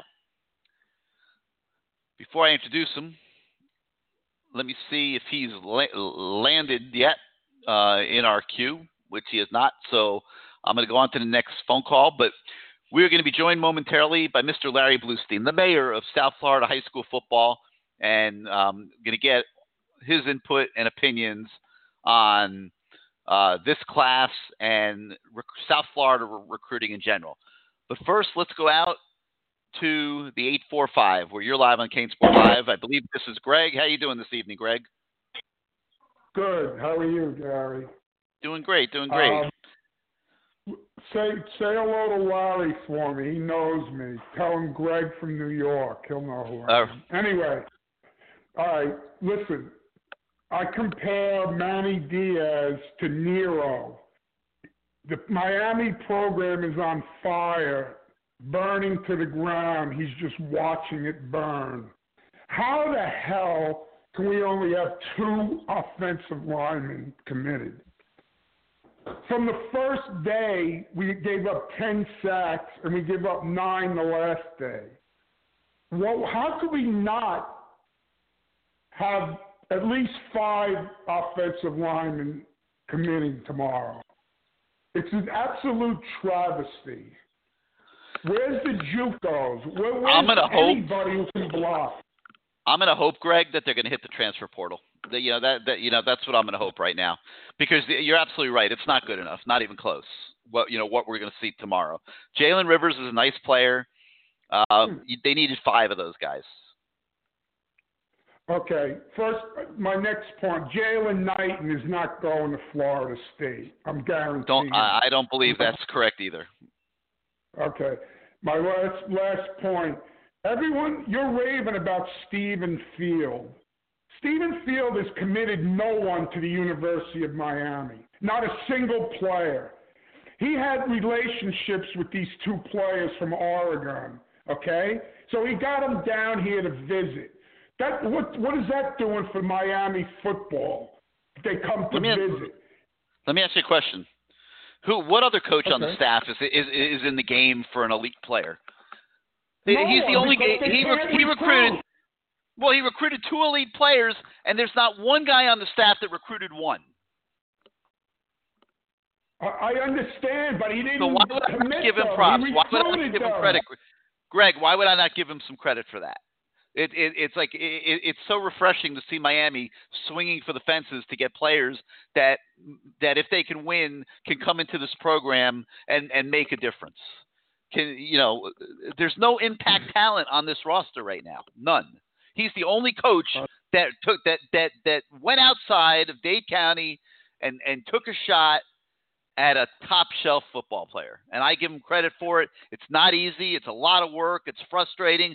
They may not get either one of them. And all that work that he put in to get those, try to get those two kids, might end up being for naught. But you know what? At least there's somebody who's out there willing to do the work and is out there fighting. And I do give him credit for that. Uh, did you know that Greg Rousseau was going to be a great player he wasn't a highly, highly recruited player. I did the minute I I looked at him. I knew he had that kind of potential. But I understand what you're, the point you're trying to make, and and and it's well taken. I mean, some of these guys that we don't think might be elite players could develop into elite players. But on the face value, and we're going to talk to Larry Blustein a, a lot about that momentarily. Uh, uh on the face of it, and I'm expecting Larry to kind of agree with me in a lot of cases. The the level of recruiting isn't good enough to take this program to where it needs to go. You cannot win anything at Miami, Greg, if you can't go beat Clemson. I understand you can't win that, but we're number ten in recruiting. In football. That doesn't translate to six and six. That that doesn't translate to six and six. Something's not being developed. We had a top six class two years ago. Why, why are we six and six?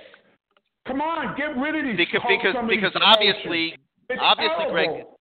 Greg, Greg, obviously, there's more problems than just the recruiting issue that I'm talking about. There, there are definitely, without question, more problems than that. You know that. Three quarterbacks that are nut jobs on the team. Get rid of them all. We don't need them. They stink. I got to let you go talk to Larry. Thanks, Gary. All right, Greg.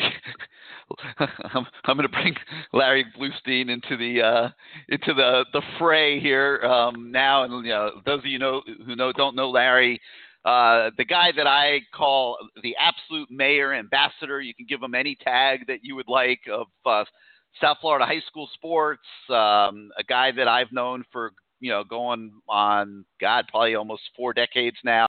And um, there was once a day when he actually was our recruiting writer for CaneSport, believe it or not. But he's uh, he's gone on to, to, to bigger and brighter horizons. Uh, and uh, Larry, thank you so much for coming onto the show this evening and uh, sharing your thoughts with everybody.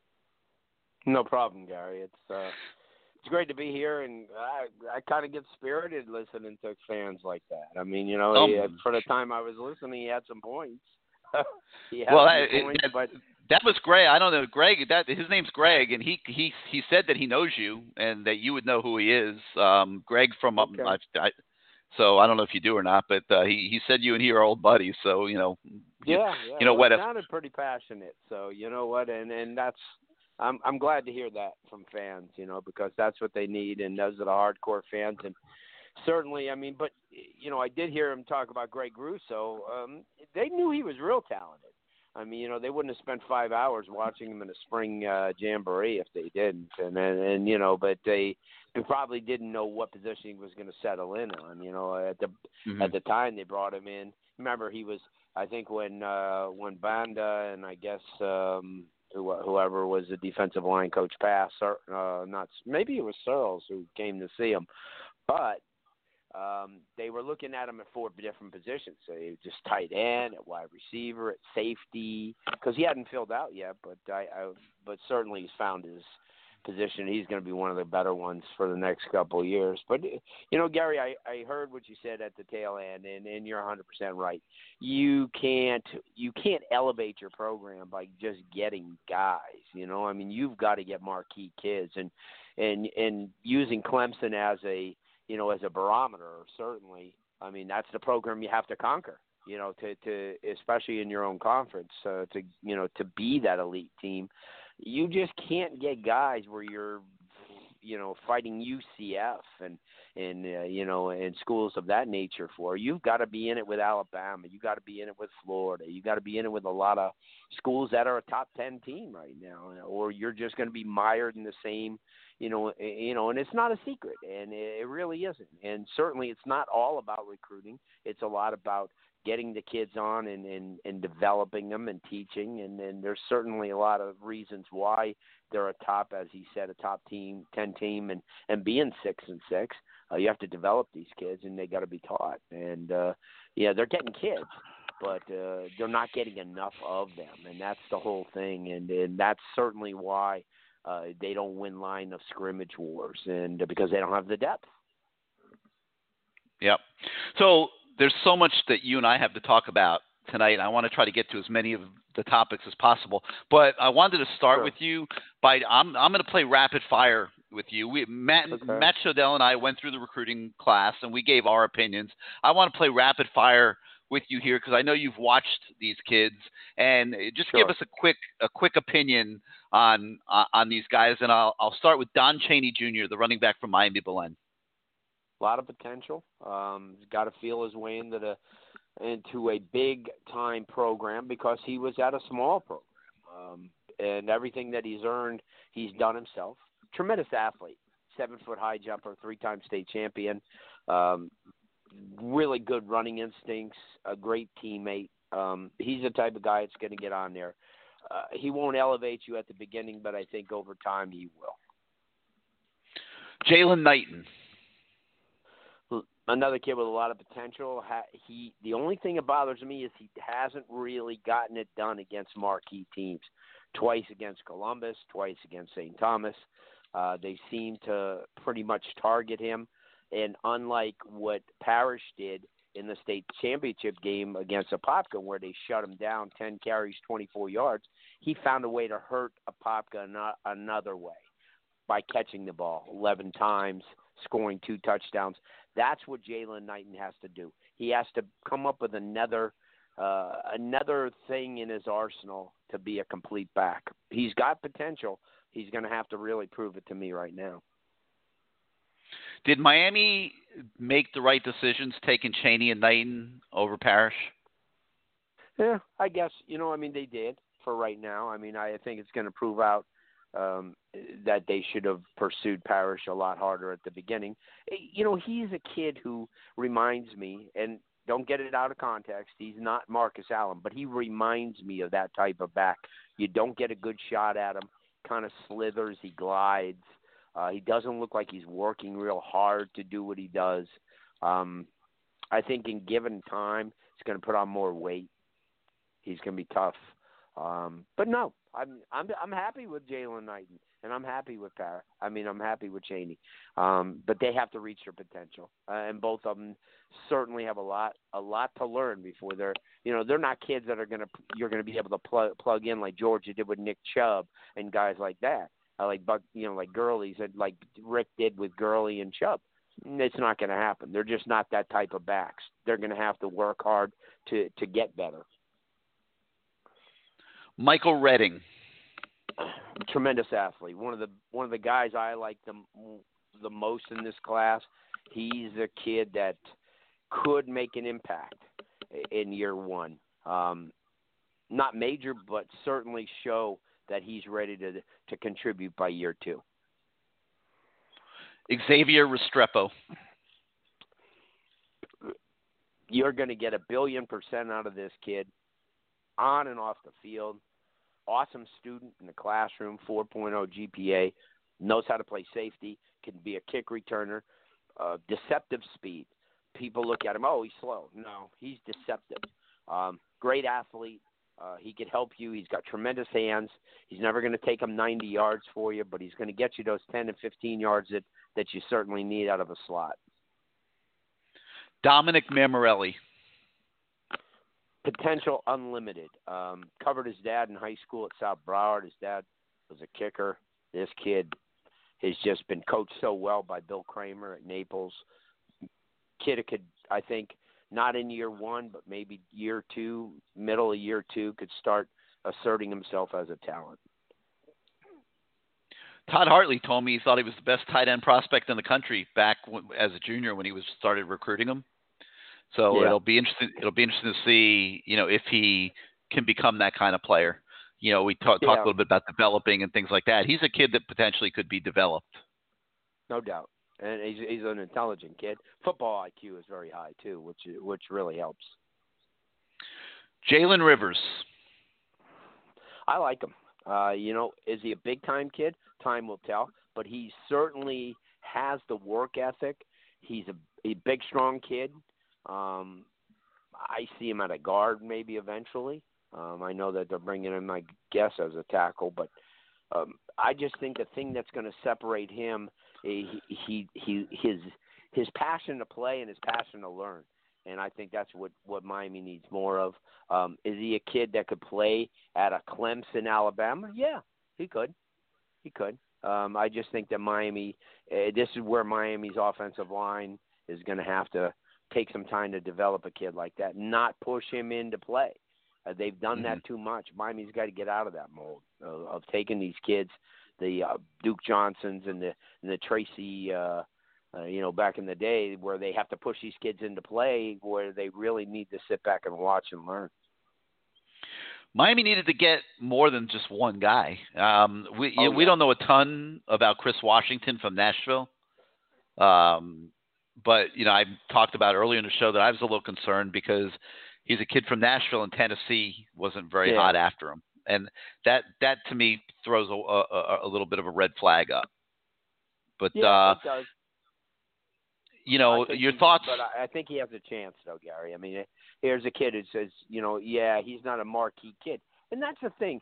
Eh, People are going to have to understand that if Miami's going to get to that, if you want Miami to be a seven and five, six six type of team, these type of classes are good.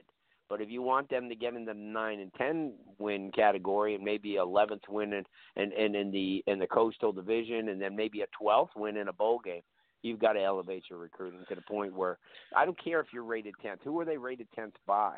You see, that's what I'm saying. I actually see these kids and I know how they can contribute. Sometimes you just watch film and you say, Well, this kid did real well against this team and you don't really know. I just think there's a lot of things that people have to understand about recruiting, and one of them is can these kids transition to that big time football? They're good where they're at, and that's fine if they want to be UCF or USF.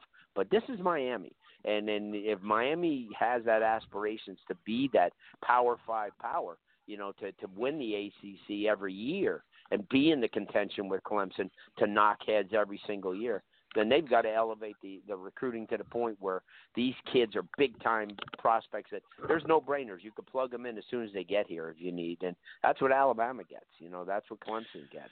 That's what Ohio State gets. But but I I think in a in a case of offensive line, to me, I would have taken six offensive linemen if I could, and that's Yeah. where my emphasis would have been. I know I know they. You know, I mean, I know that when they're listening to me and everything, well, he he doesn't know. We try. Well, you know, trying maybe not be good enough if you're going to end up potentially a six and seven team. I mean, it's unacceptable, is what it is. Well, here's the thing that gets me. Okay, you have you have a very challenged position on the roster. Okay, you don't have guys. You, you've made a million mistakes. You have, you're loaded up with guys that can't play. When you're hiring an offensive line coach, and and, and I you know I talk about first time head coaches all the time. I, I I hate first time head coaches because they make a million mistakes. You can't avoid all the mistakes they're going to make. But if you're hiring an offensive line coach, and you're in the position that they are in, how do you not hire an elite recruiter to be your offensive line coach? I, I don't yeah, that would know how you make. It. That would be you my make it- first priority. That would Yeah. be my first when when you're in the interviewing process. And you know, I'm sure whether it's Blake James is in on these interviews, I'm sure he may be. I don't know. No, he's But not. he he's not involved at all. Well, if he's not, yeah. Well, here's the thing that I would say if I'm Blake James to to Manny goes, listen, what you need out of these coaches, you need proven recruiters. I mean, uh, you know, you could get a ton of people that know the X's and O's of how to, you know, blocking schemes and and things like that. But the intangible is how they recruit. And you look at some of the top lines around the country. Yeah, sure, Alabama's and Clemson sell themselves because of the type of players they have. But somebody had to start the ball rolling you know, and and and, and certainly Miami, that would be my priority. Uh, you know, I mean, they they get a guy from the NFL, which is fine for the X's and O's. And you and I talk about Barry all the time. Um, you know, what type of recruiting experience has he had? And that would be my, you know, my big uh, obstacle there because yeah, yeah, he he knew about you know he knows how to coach and he knows the schemes and he knows this and that, but get some players, get some marquee kids, go out there and sit in some living rooms and go out. You know, I mean, I I you look at some of the great coaches like LSU's got tremendous offensive line coaches, and I see them. I in fact I saw them firsthand at the St. Thomas game when they when they were recruiting Marlon Martinez and and also um, uh, Dumervil and you watch how they work and you just watch what they look for during the course of a game and the way they are and those you know miami coaches and not just miami coaches but a lot of coaches can learn from those guys and that's why it's not so bad you know to you know to, when you're when you're looking for these coaches like you said can you recruit i mean can you can you and to me a lot of you when you come from the nfl and you've spent what three, four, five years, let's say, at the NFL,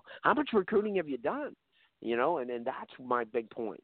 And you make up a you make a tremendous point that people don't think of, Gary. Uh, it's all about it's all about recruiting at this level.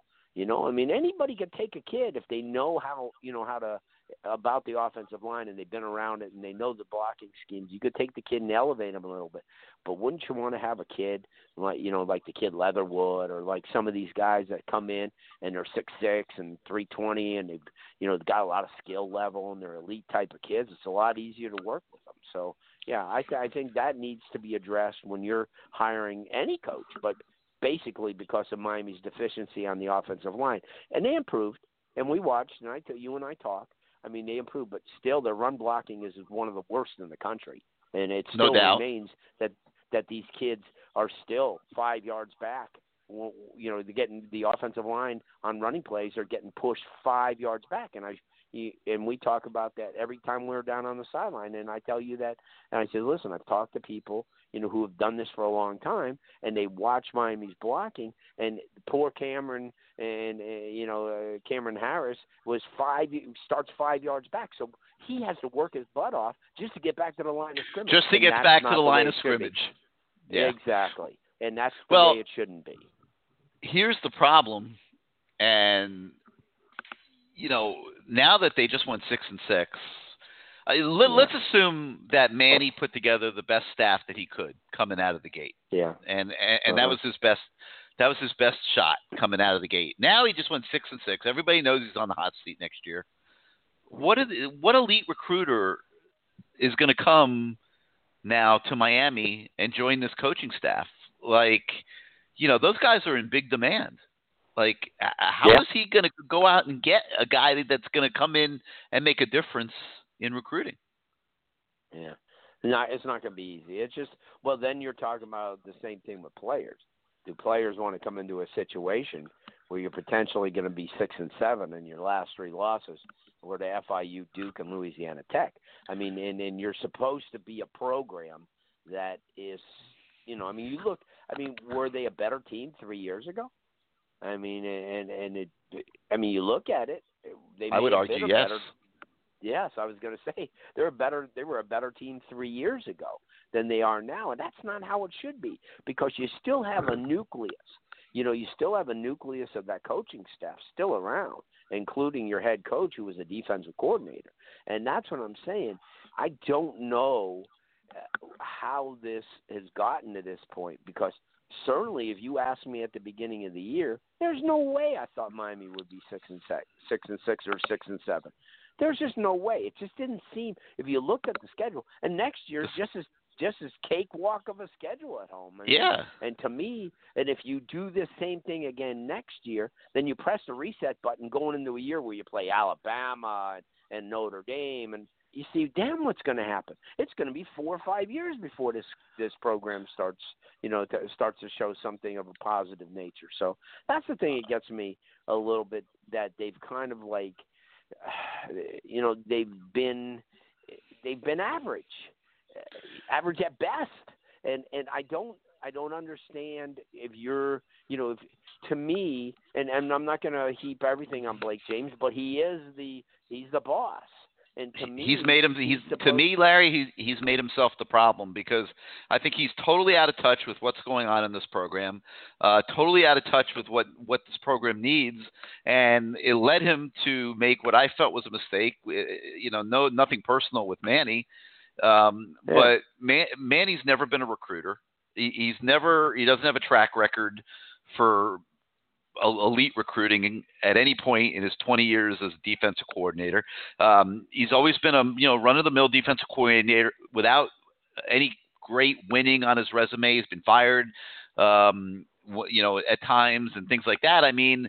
Uh, there was no reason to give him the keys to this program in the state that it's in. Like, it, it, I mean, Yeah. th- th- this thing calls for a killer right now. And like, my feeling is like, don't. I'm not worried about hurting feelings right now or whatever. I'm like, if I'm Blake James, I'm sitting there saying, I got to get some killers in this building. Um, one of the Yeah. things that came up, and I'd be curious to know your opinion on this because um, I've been a broken record on it. Um, Alonzo Highsmith, VP Player Personnel for the Cleveland Browns, 20 years in the NFL and personnel, Yeah. has been, been around great programs, great players, knows what a great football player looks like, has sent word to Blake James through intermediaries that he would be interested that in coming down to Miami and heading up the resurrection of Miami football and using all his years of expertise and and doing everything he can do to get Miami football headed back in the right direction.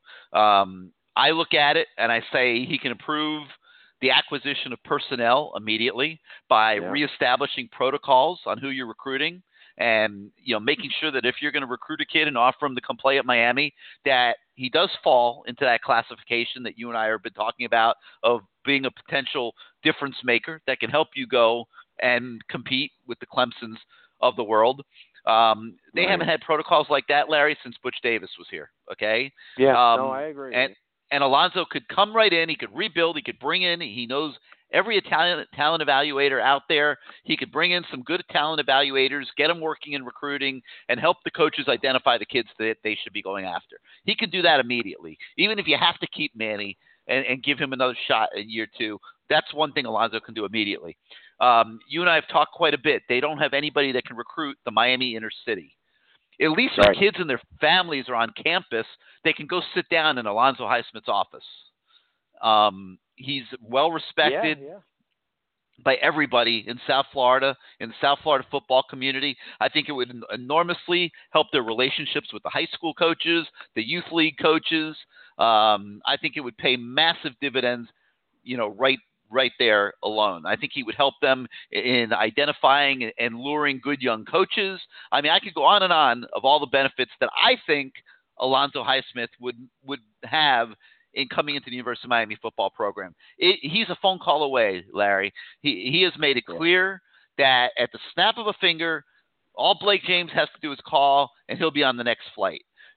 Your thoughts on the impact that somebody like Alonzo Highsmith could make as an administrator of Miami football? Oh, no brainer. And everything that you illustrated is 100%. And this is what I'm saying. Name me a college football coach now that hasn't coached at a regular school. Okay, Justin Fuente was at Memphis. Norvell cut his teeth at Memphis. You look at all these guys, you to just take a Power 5 job like this with no prior experience, you know, I mean that to me is and you look at uh, Alonzo Highsmith, I mean, yeah, no, he's never been a head coach, but what he has been is somebody who's evaluated personnel, and I think that's the that to me is such a huge aspect of this program that needs to be filled because, and I'll tell you why, and it's it's so important for all the reasons that you brought up just now, Gary. This guy has, you know how many contacts he has?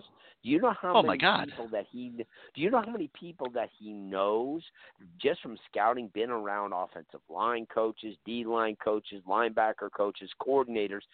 He knows everybody. So to me, if he and Manny are talking and go, hey, we need an offensive line coach with some experience and some, you know, like I got one, I got two, I got three. You know, when I was at when Arizona State, I was talking with this guy, and this guy's a brilliant guy. He, you know, that's what I'm saying. We don't. There's not enough of utilizing the, you know, which you have, and that's listen he would be such a key hire to this program. I can't even tell you. And I talked to, you know, I've known Alonzo since he played, like you. I mean, you know, we, you remember. I mean, I'm talking about a Columbus you know, back in the day with Shula and Buoniconti and that 81 team that played up against Pensacola Woodham. Listen, I, re- I followed his career. I talked to him a lot. Brilliant man. And his, like I said, Gary, his contacts alone, just the people that he could pick up the phone. You know, he, he, we need this guy. We need that guy. And, and think about how many people he can rely on who he trusts to help evaluate kids in different areas of the country. That we don't have now. They don't even remotely have now. And and and it, you know, I mean, they have to do their own recruiting. And there's, you know, you know as well as excuse me, excuse me, uh, you know as well as I do. It's just not working. Um, yeah, he would be. I mean, uh, if, if what you say is true, because I don't know. I mean, I haven't heard. Yeah, know, it's true. No, I've been I've been on this so, since yeah. October. It's uh, it's 100 Oh, percent yeah. true, and um, some very influential people in the university community have have have been in Blake James's ear about it and brought it to his attention and and I don't understand um, it then. and and and and, and sense. Blake has not pulled the trigger and and he's he's almost like made it pretty close to known that he probably will not pull the trigger and I don't get it and uh, I think that Well- that go ahead you know I just I think it's a huge mistake. He would deem- I think he was he probably deemed it as he was somebody would be stepping on Manny's toes. But if you go into this with the same ideas, we want what's best for the program. We want to build this program. So there couldn't be any stepping on toes because you're going to collaborate on everything. Manny and him would talk. Listen, you know, he could say, "Hey, listen, I, you know, this guy's a pretty good coach, but you know what? We could do better. We could do better, Manny, and let's do better." you know, or we're going to be in this, we're going to be mired in this, and you know, and people say, well, you're not giving Manny a chance. You know, I mean, it's it's sort of like it's not really. If he just came from, let's say he came from Temple, uh, yeah, he gets a longer kind of a leash, but he's been around this program for what five years now, four or five years. Four Come years, on. It's not, yeah, it's not like he just arrived here, so he knows w- what's going on, and that's the one thing I never understand about people. You know, uh, all of a sudden this guy's going to take over and he's going to change things. Well, what the hell were you doing before? Biting your tongue when Mark Richt was there, when knowing your job was at stake. To me, that's one thing that I never can understand. You, if you're a defensive coordinator, speak up. Speak up. If you have something to say, if you feel uncomfortable, that uncomfortable when you can't open your mouth around a Mark Richt or whoever, then this is not a job for you. It's all about communication and it's all about working for the same goal. That's why I can't understand Blake James. You, you've got to bring in what you believe is going to be the best combination to win football games. And if Alonzo Highsmith's it, you know what? There can't be any reason that you would feel anybody's going to bruise their egos. There can't be any egos. You're six and six. You know, you're two years at six and six, and and that's what I'm trying to say. I in a second, Gary. That would be that would be without hesitation. If that was the truth that he would come, I would. I, I don't know what's what's keeping him because he would be a great director of football operations and Correct. and and, and manage, GM, manage be innovative, give roster. Yeah, be innovative. Give him a make him the GM of Miami football. Like run your I run your program like an. NFL franchise.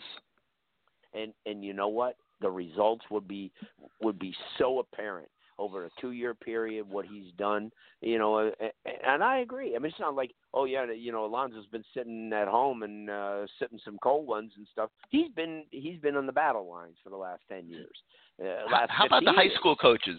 How about the high school coaches They'd of South Florida? Wouldn't would they embrace them?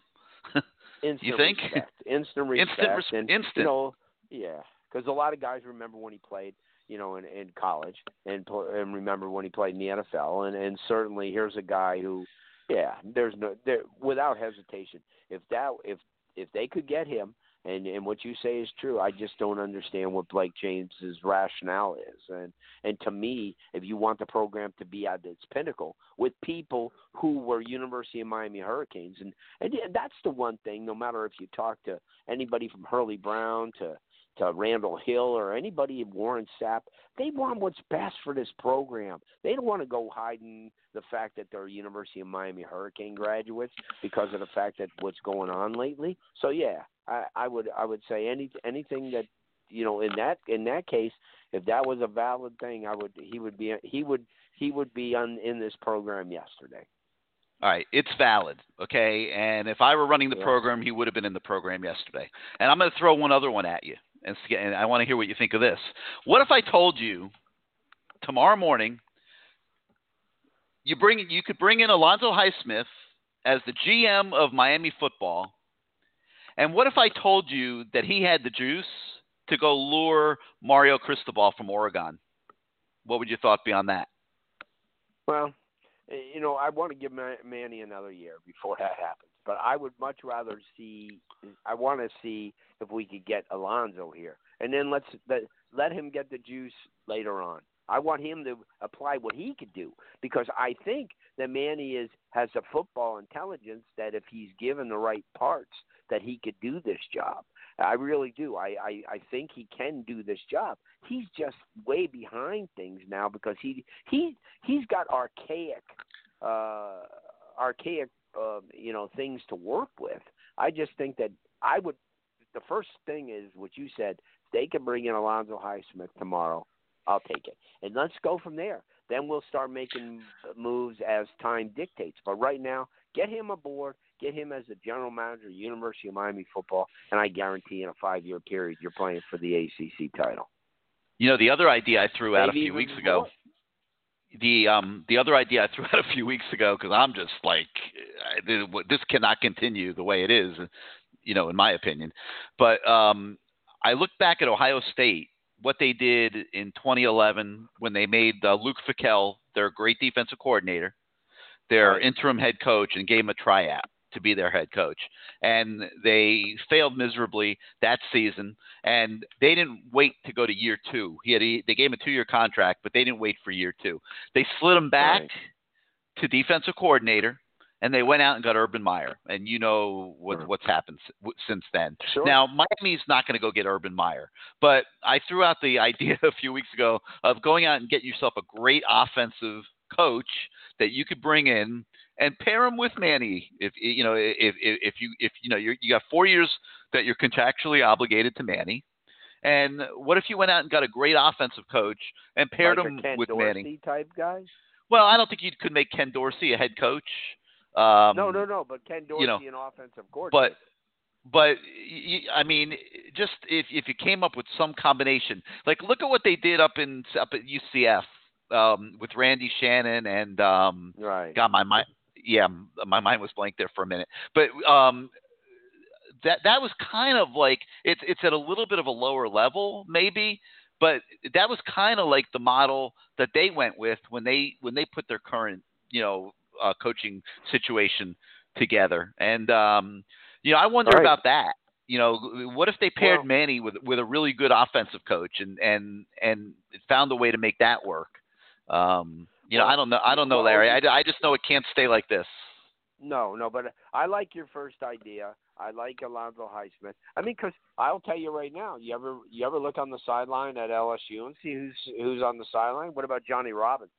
I mean, that's mm-hmm. not terrible. I mean, somebody like that who has been a proven winner, but and not somebody who's a head coach, or, but he, what he is is a consultant, and what he is is somebody who eh, uh, Coach O could you know blow things off of, and and that's what I like. But with I like your first thing, and I, how can fans not want Alonzo Highsmith? How can Blake James not want it? How can the board of you know the board of trustees not want Alonzo Highsmith? Because there's a guy who's look at all he has to do is roll out that resume. He's one of the more respected people in the game. I mean, come on. What and he's a University of Miami product that wants to come here.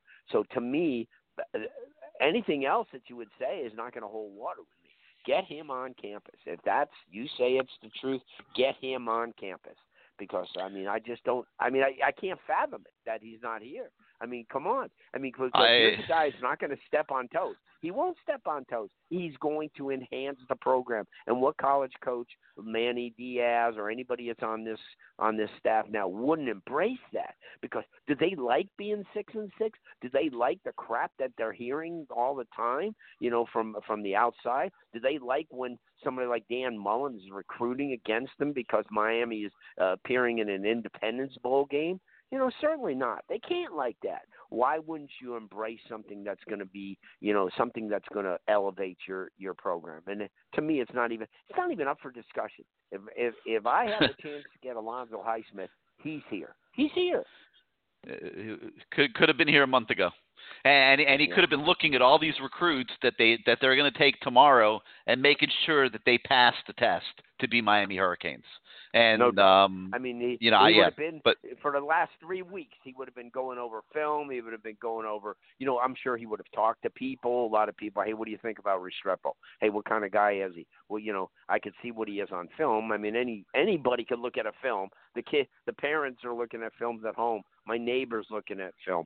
But you, that's why when I go to games, and I have for the last forty something years, I stand on the sideline. I want to see character. I want to see what the kid, and that's how I kind of knew about Teddy Bridgewater at the beginning because when he was in 10th and 11th grade, he was kind of aloof, but he had a he had a talk. Somebody had a talk with him and said, "Listen, you know what? When you're when the defense is on the field, you can't be throwing rocks on the uh, you know uh, you know on the grass. You got to be with your receiver. You got to be the captain of the ship."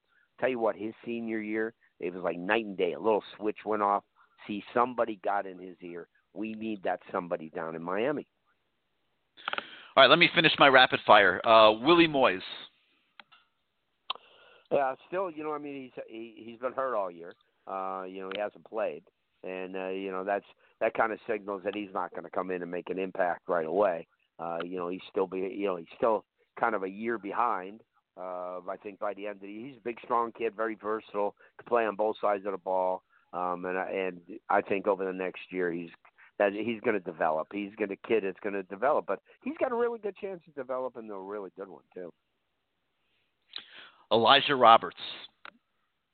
big time kid, smart, 3.9 GPA, uh, a quick learner, uh, physical, um, uh, somebody that uh, if he was coming in early, he probably would have a better chance of getting right in the mix come August or September. But I think you're gonna you're gonna look a little bit down the line at him. But once he gets in there, he he's he's a I think he's a more physical version than R.J. McIntosh was.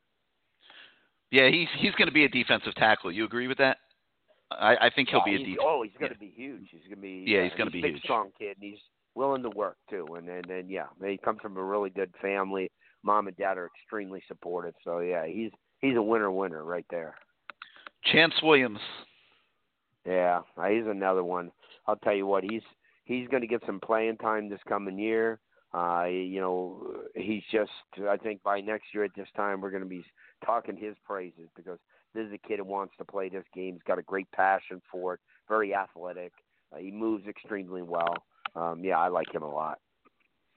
Can he be like a Rousseau type of player or a Garvin Uh, type of player? Well, the, more of a Garvin because you look at Rousseau and the thing Yeah, that makes just Gregory Rousseau different is he's six six and his wingspan is crazy and he could be out of position, which he was a lot of times this year, and still make plays because of his Right. wingspan.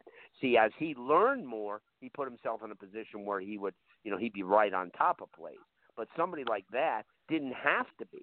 You see, and then he learned and watched film and say, and and and they were in film study, and I'm sure they go, hey, Gregory, you need to step inside there. You know, you're using your long, your, your length right now to make plays, which is great.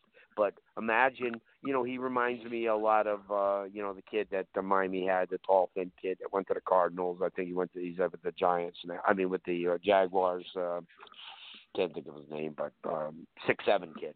Um, long long arms, tremendous football talent. He's gonna he's gonna get into the 260 range. When he gets into that 265 range, he's gonna be an animal. He's a potential first round draft pick because of his athleticism, uh, his football skills. his and you've talked to him, very intelligent kid. Um, great passion. Yeah, he's a big time kid. It uh, it's going to be awfully tough for Chantz to be like him, but Chantz is going to be very good. Brian Ballum. A work in progress. Um, physical kid. Um, uh, that I just think that uh, you know Miami has a a huge need in the secondary, so he'll get pushed a little bit uh, further along than he really needs to be. He's a kid that needs a, some developmental time, uh, a quick learner. Ne- See, the theme here is they're getting a lot of kids who are good in the classroom and smart kids, which helps. Jalen Harrell. Oh yeah, Jalen's going to be. I'll tell you what. I I recorded something with him about ten days ago, fifteen days ago. I stood next to him and I go, gosh, I didn't remember him being this big. And he's a physical kid. Um, he's an he he thinks like a cornerback, but he plays like a safety, and I think that's going to help him in pass coverage. Um, he's he's just going to get big. He'll be over 200 pounds, uh, you know, in another year. I mean, well into the 200s. Uh, physical kid that's that's definitely going to help them. Keyshawn Washington, another kid that I think has a unlimited potential. Uh, does he? He's another one that I think still has a huge, a huge long way to go. Uh, you know, to be at this level. Uh, maybe a year away from maybe a year next year at this time. We're talking about him maybe emerging a little bit more, but he's definitely going to take a place in, in a position that's really needed. So tomorrow morning, we're waiting on the decision from Jaden Francois, Miami or Nebraska. Yeah. Um, he's committed to Miami twice, decommitted twice. They're trying for a third time. Is Jaden yeah. Francois worth all this trouble? Yeah, he is. Um, you take a kid like that. I mean, I, I I was posed that question last night, and they go, "Well, how can you count on a guy that's been?" And I said, "You know what? If he wants to come to Miami, you welcome him with open arms. Physical kid, intelligent, uh, you know, intelligent from football. So he's not, he's a really smart kid. It's just that he's. I just think that he gets advice. I really think that people are in his ear all the time. I just hope the right people are in his ear tomorrow. I really do because I think that if he stays home, he's not a kid that has a bad time at home. You see, there's a lot of kids where you say, yeah, "This kid needs to, you know, get out of here," but he doesn't need to. I mean, he's well mm-hmm. respected. Kids like him. Uh, good, you know, good family, good, good support system. And I just hope he he understands that if he stays close to home, and you know, he's got Ivy, who he's extremely close with, and those guys like that. Yeah, I and and the kid, uh, the other kid, Washington is, uh, I believe that. What's the kid's name? The uh, is that uh, the other kid from South Dade? Um, the tall kid that's uh I um I can't think of his name, but you see, but you're talking about Patrick Joyner. Patrick Joyner. Yeah, Joyner. That's it. And they, yeah. you know, they all know each other. You know, down south kids, and yeah, I think he would be. You know, and I'll say it again. I I don't understand with this fascination with Nebraska but other than Tommie Frazier, you tell me one Floridian that's made it. Lincoln's a whole different ball game than South Florida. I mean, it's it's really not geared to inner city kids. It really is. I I, I, I, mean, I think you could figure out pretty quickly what the fascination is with Nebraska all of a sudden. No, I understand. I understand. yeah, they got but... um, you know, they got that kid up in Tallahassee too. Uh, this past weekend, Keyshawn Green. Just yeah, but here's my point. Well, Tallahassee's a little different too. It's a small town, but I'm just saying, you come from a big city and go to Lincoln. Eh, you know, there's got to be a social that you know you've got to fit in socially too. And uh, Miami kids just notoriously haven't really been that type of kids. Um, I know, I, I know there's a few kids, but they'll find they'll quickly find out that uh, Lincoln is not Miami, and uh, there's just a certain thing that, that that these kids get used to, and and and I yeah, I, I would think that that Jaden Francois would have a better three four years in South Florida than he would in Lincoln. A guy by the name of Selwyn Brown played defensive back for Miami, and uh, he's gotten older yeah. like us, Larry, and now he's got a son yeah. named Davonte, Davonte Brown at Plantation American Heritage.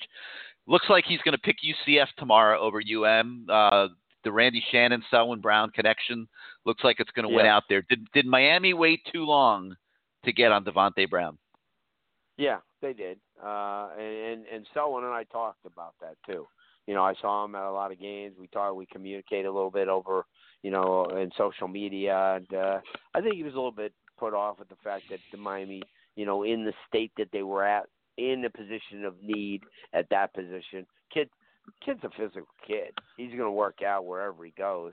I just think that you would you would like a legacy like that to to kind of more legacies to come aboard, and especially a kid who's not going to embarrass himself. So yeah, Selwyn was a great player, and and his kid is too. Avantae Williams up at the land looks like he's not going to sign tomorrow. Looks like he's going to wait till February. Uh, he decommitted from Oregon this past week. Yeah. Every everybody's been thinking he's going to go to Florida, um, but if he was definitely going to go to Florida, I think he'd be signing tomorrow. Um, so he's going to wait. It looks like, and um, Miami's trying, you know, been hanging in there a little bit. Uh, should Miami um, keep up the chase for Avantae Williams? Yeah, definitely. Kid's a talent. Hey, they got Brian Stinson. You know, Brian Stinson came out of the land, and Brian could stay in his hip pocket a little bit and tell him the advantages of being down here. Uh, I think Miami's got a good shot. You know, if if I think you know Florida's the and and there's no cut to it. I mean, you remember, I mean, back when Miami was the flavor of the day and everybody wanted to come here. Well, Florida's in that position now, and they're getting these top flight kids like Isaiah Walker, and that Miami really should have gotten, and Miami should have blanketed him like no other time before, and they just didn't do it. They just, if they had, like you said, if they had an offensive line coach that was an elite recruiter, he he'd be signing signing on the dotted line in Coral Gables instead of Gainesville tomorrow. So, yeah, right. I, I I think Avantae will be fine. I just think that he's going to have this, and this is what it is. When he if he doesn't sign tomorrow, then Miami needs to Miami needs that full court press during the entire month of January. Right. All right, Larry, you got um, you got a few minutes to hang out while I uh, pull in sure. some phone callers. All right, sure. let's do it. Not let's let's go. We're gonna go crisscross the country a little bit. We're gonna go out now to the seven seven zero. You're live on CaneSport Live. How you doing tonight? Hey, what's going on, Gary? Doing great. Who's this? Introduce yourself. Steve. What's up, Steve Steve? Hey, Steve. How you been, man? It's been a while. I ain't, uh, yeah, it ain't been good.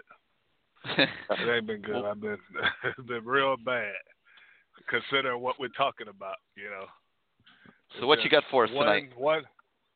I just been listening to you guys talk about. It's hard to even get excited. I'm at the point to where I'm just, you know, if they sign, they sign. If they don't, they don't. I'm like this here right now. Until we get a coaching staff that is competent enough to not lose to the FIU's, to lose to Georgia Tech two years in a row, Duke two years in a row, after losing five games straight, losing to Virginia Tech with with a first time quarterback only played two games on your home field after bye weeks. These kids and their parents are looking at this and like you say, you guys are hitting the nail, you know, on the coffin. They looking at going to the NFL. This is about money. This is about their family, you know. These kids trying to get to the NFL until we get some coaches in there who know what they're doing. These players are not going to be looking foolish, not looking lost, you know, getting developed. We got a we got a um a um strength coach that came from Temple, really? And I He's actually any Steve. He's the strength. hold on, hold on, He's hold on, he's he's the strength Gary, of the listen to me. program right now. That guy. Yeah, no, no, I don't. uh, Gary, you say that, but I don't believe that. Can I? Can I? Can I haven't called all year? Let me, let me, let me talk a little bit. You might believe that, but when I look at the team with my eyes, when I'm looking at Can the eyeball test and I look at other schools, it, it don't the strength. You know, you can say what you want, but you gotta, you know. Can I get Larry's opinion before you go on? On my Can we get- eyes. Okay, Hold- Steve, can we get Larry's can you- opinion on this before you go on? Let's let's Larry, what do you think of David All right. Feeley? I I give him a year. I give him this full year because remember he's just he hasn't been here that long. He has to put in. You know, you can get results, and and I've seen the kids. Uh, you know, it, it's a bigger. It, there's the, kids are bigger than. I mean, you look at look at Rousseau. He's a perfect example. I mean, he's put on extremely what thirty pounds of muscle. Um, I, I kind of agree with Gary. I give him a chance. You know, if we're talking like this next year at this time, that then then you've got a valid point. But I just don't think he's had enough time to kind of develop, you know, develop his own, you know, his, his own routine. So I say give him another year. I understand what you're saying, uh, and, and a lot of the the, the teams uh, that they play are are bigger. But here's the thing, Steve. Uh, you know, uh-huh. give him a chance. You know, give him a chance. You know, give him a chance to implement Okay. everything that he has. And I, I he's Okay. going to get the kids bigger. I really do. you know what, guys? I really don't have a choice in giving them a chance because they, you know, Nope. the UM going to do what they do. Because if it was up Yeah. to me, I wouldn't give nobody a chance, and Gary Yeah, knows. So Yeah, yeah, but I know, but but but that's the last guy getting fired, Steve. That's the last guy getting fired. Trust me, that guy's the, Hey, it's that always, guy. Gary, yeah, Gary, look, I'm used to this. I know, I know it. Everybody's the last guy getting fired until they get fired. You get what I'm saying with this program? Yeah. Hello? You know, we hear so you. You're right. here's- You're right. here's my point. Here's my point. Like you guys was just saying, um, bring in Alonzo, and my brother went with Alonzo's little sister, Nikki Highsmith. We, I know Alonzo. I know a lot of those guys who who played at the UM, and I graduated with Robert Bailey at the Southridge. So Right. and you you you you got so many great people and great players who went to that school, but yet we keep hiring coaches from Florida State. We got an AD. I don't know. God knows where he came from. He ain't played a lick of football, but everybody's putting the program in this guy's hands. We had a chance. You guys talk about how Florida is doing in football and recruiting. Well, look at who they hired. A guy who interviewed when this guy hired Al Golden when this guy hired Mark Richt. This guy wanted the job at our program, and we didn't give it to him. Now look at what we look at what's going on. Look at the price we're paying for the decisions this guy has made, and nobody talks about him being gone. Everybody talk about him making more decisions that he's out there in the Everglades with the program with a shovel, then dug a hole, and we're never going to be able to find it if we keep leaving him in charge. You get what I'm saying? He's gaslighting the program, and and nobody seems to care. You know, everybody. Not enough. like Not enough guy is- people care. There's some people that care, but not enough of them. And he's really blowing it with this Highsmith situation. He really needs is blowing it. Going, Gary. He don't need to be making no more decisions. That's the problem. You, if if he wanted the program to be better, he wouldn't have went and paid four million dollars to Temple when we had all that money that Mark Richt gave back. We hmm. could have been on a, on track. He knows what he's doing. I don't know why he's doing it. You know, but uh, hey, here we are. Here we are talking about why kids are not coming to Miami. I know why kids are not coming to Miami. If they sit around and watch football on Saturday like I do, who wants to play in that type of mess? Who wants to be a part of that? You know, I Steve, we- bless the kids who come tomorrow. I, you know, I, I, I pray that Miami do right by them. And, and I don't know what's going to happen with this program, but I do know Blake James needs to be out. And I'm out. Thank you, Gary, for your time. Steve, we've missed you, man. We've missed you. You know, make sure you call more often, man. Yeah, I I just love I your will. passion. I listen. Whoops, sorry about that. Uh-huh. Wait, I'll bring I- you back. I, I I, hit the button too quick. Go ahead. What were you gonna say? You will? You got me still there? Yeah, yeah. You'll you can call Oh, more yeah, often. I'm I gonna, love your passion. I'm passion. Gonna keep call. I'm gonna call. I'm gonna keep call. I'm gonna keep listening. All right, man. I appreciate it. Love you. your passion. Thanks for being part of the show. All right, five six three nine nine nine three six three three five six three nine nine nine three six three three is the number. Hit the one on your keypad if you want to come on the show. It's me, Gary Ferman. We got our a guest right now, Larry Blustein, the dean of South Florida high school football. So hit us up with anything you want. Let's go back down to uh, to South Florida now to the nine five four. You're live on CaneSport Live. Hey, Gary. Good evening. How you doing? Good evening. Hi, Who's this? Larry. Hey, guys. Oh, this is Scott. My name's Scott. Hey, what's up, Hey, Scott? What you got for us? How you guys doing?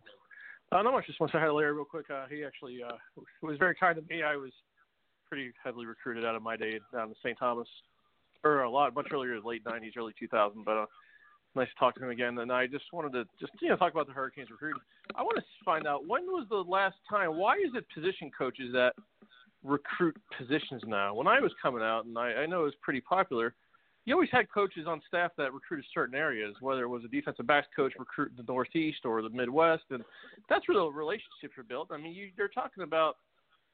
Yeah, I know Miami. All everyone recruited South Florida eh, for an example, but like Chuck Pagano recruited me to Miami. It wasn't like Greg Mark recruited me as a defensive lineman. So right. that was my relationship, and you know the Greg Mark did that. So it's like you say, oh, the relationships, relationships. Miami doesn't have a guy on staff, first of all, that can do it, and because none of these guys have been around the area or the program, you know, there's no GAs getting promoted. Their their their connections in recruiting are with like Cooney and Demarcus Van Dyke, who you know they, they can't recruit. I mean, they can they can talk to kids on campus, but they can't go out right. and recruit. And when did that change? When did like guys start recruiting their position? Well, they still recruit just... areas. They still recruit areas, and then like if you're a defensive lineman and and they want a defensive line coach to come in, they'll come in on it. But no, they still have their own area. Um, it, right. Know, I, mean, I don't like, know because I, I, think at Miami, like everyone talks about, like the, the DBs and Mike Rumph can't recruit DBs. I, I think Mark Richt. Mark Richt introduced Mike that. Like you don't hear about no. Mike Rumph recruiting like Terrell Slayton from American Heritage, a kid he coached for all four years. Like it right. was always Surtain and Tyson Campbell. And then it was uh Searles had the relationship with Slayton, and then Slayton wanted to play defense. That whole thing fell apart. That's just an example I'm using. But like Shouldn't right. Mike Rumph be going into Miami Northwestern? Shouldn't he be going into Carroll City and Central and and talking to those guys? He's got more street cred than anybody in, in Dade County, I would think, with what he was able to do at Miami and being one of them and being in the coaching community. I mean, he knew guys like Roland Smith, obviously, and he knows guys all throughout Broward County. I mean, he coached against them. I mean, Heritage didn't duck anybody when he was coaching there. That's when you know inter-county rivalry started coming through. So I'm just curious, you know, like it, it, that that's a huge issue to me you know, to relationships, and I just feel like they're targeting positions with coaches. And I had two other things I want to say, but I just you know want to get your idea on that first. Well, Mark Richt introduced that. You know what you're talking about. I, the the Golden staff kind of branched out a, a little bit more in, that regard, but um, you know, like you had D'Onofrio who would go recruit the New Jersey area. No, it didn't matter right. what position the kid played and things like that. And he recruited. Um, he recruited. He recruited Njoku. He he he was he knew correct. the guy there or whatever, and that's where that came from. And I, I think Miami is missing that on this staff. And that's the one thing you always said about Golden too, and I always agreed. I, Gold Golden recruited players. He just he was so stubborn with stinking D'Onofrio running that yep. defense. It killed it killed his career because it killed his career. When they, when they played yeah. Florida that game that entire offensive line from left to right was Flowers, Linder, uh, McDermott, Feliciano, and Chantrell. I mean, that was an NFL offensive line. Say for McDermott, yeah. you obviously had Duke, you had Clive Walford, Allen Hurns, Dorsett. I mean, that was an entire NFL offense, and you only won seven games that year. It's that that's where Miami, the mentality. It's like the development of players, and and Urban Meyer had a great quote a week or two ago on Colin Cowherd's show, and they specifically talked about Miami and Texas having top ten, top fifteen recruit classes every year not stacking up, and he said it's a lack of development, lack of development, and he, and the, the Manny Diaz, the defense, you know, obviously he changed the scheme. It, it was it's a, it's a decent defense. It's not a great defense, but he's only recruited what six or seven linebackers in his four years here. I mean, he's got Huff and Brooks and uh, B.J. Jennings and uh, Wayne Steed basically coming back after the top three guys. He and they were already there when that, they took over for Golden. So, yeah, well, that's that's my just, that's my point. That's my point about the whole thing. And I uh, nothing again against Manny. I mean, it's it's just how do you see that or not see it? Probably maybe in this case, but how do you see that and make that uh, like inv- uh, gamble the entire future of Miami football Correct. when there's not a tra- when there's no track record. Like I don't that it's not it just Miami it football. baffles me. I've been here 40 years. It baffles me to watch this. a Power Five school. I mean, this, one it's going right is a top ten, top fifteen job in the country. And I know you've been on the Mario bandwagon, and last year was the time for Mario. I mean, it it, it opened up. Richt didn't take a buyout, didn't he just retire. He left whatever money on the table. Like you said, they, it was a clean slate, and for them to just panic. I mean, they it, they hired Diaz within like an hour. I mean, the guy's taking a picture uh, on his pool deck with Blake James. It wasn't even. I don't think it was dark out when he took that picture. I mean, it was the same day. I mean, it's just insanity to me how they can run a Yeah. coaching search like that. But, what else uh, you got for us? Much of a coaching search. No, I had one other thing uh, uh, for next year. I, I mean, I know we're talking about this year, but uh, maybe with Larry and um, you know, just I guess what is what's the perception around Dayton Broward County? Because you got guys that's like you know I know Rogers at St. Thomas now, and you know I, they can't sniff a kid there, and you know you got I don't know why they weren't all over Isaiah Walker and Doomerville like he said, but you know I mean Rosemy.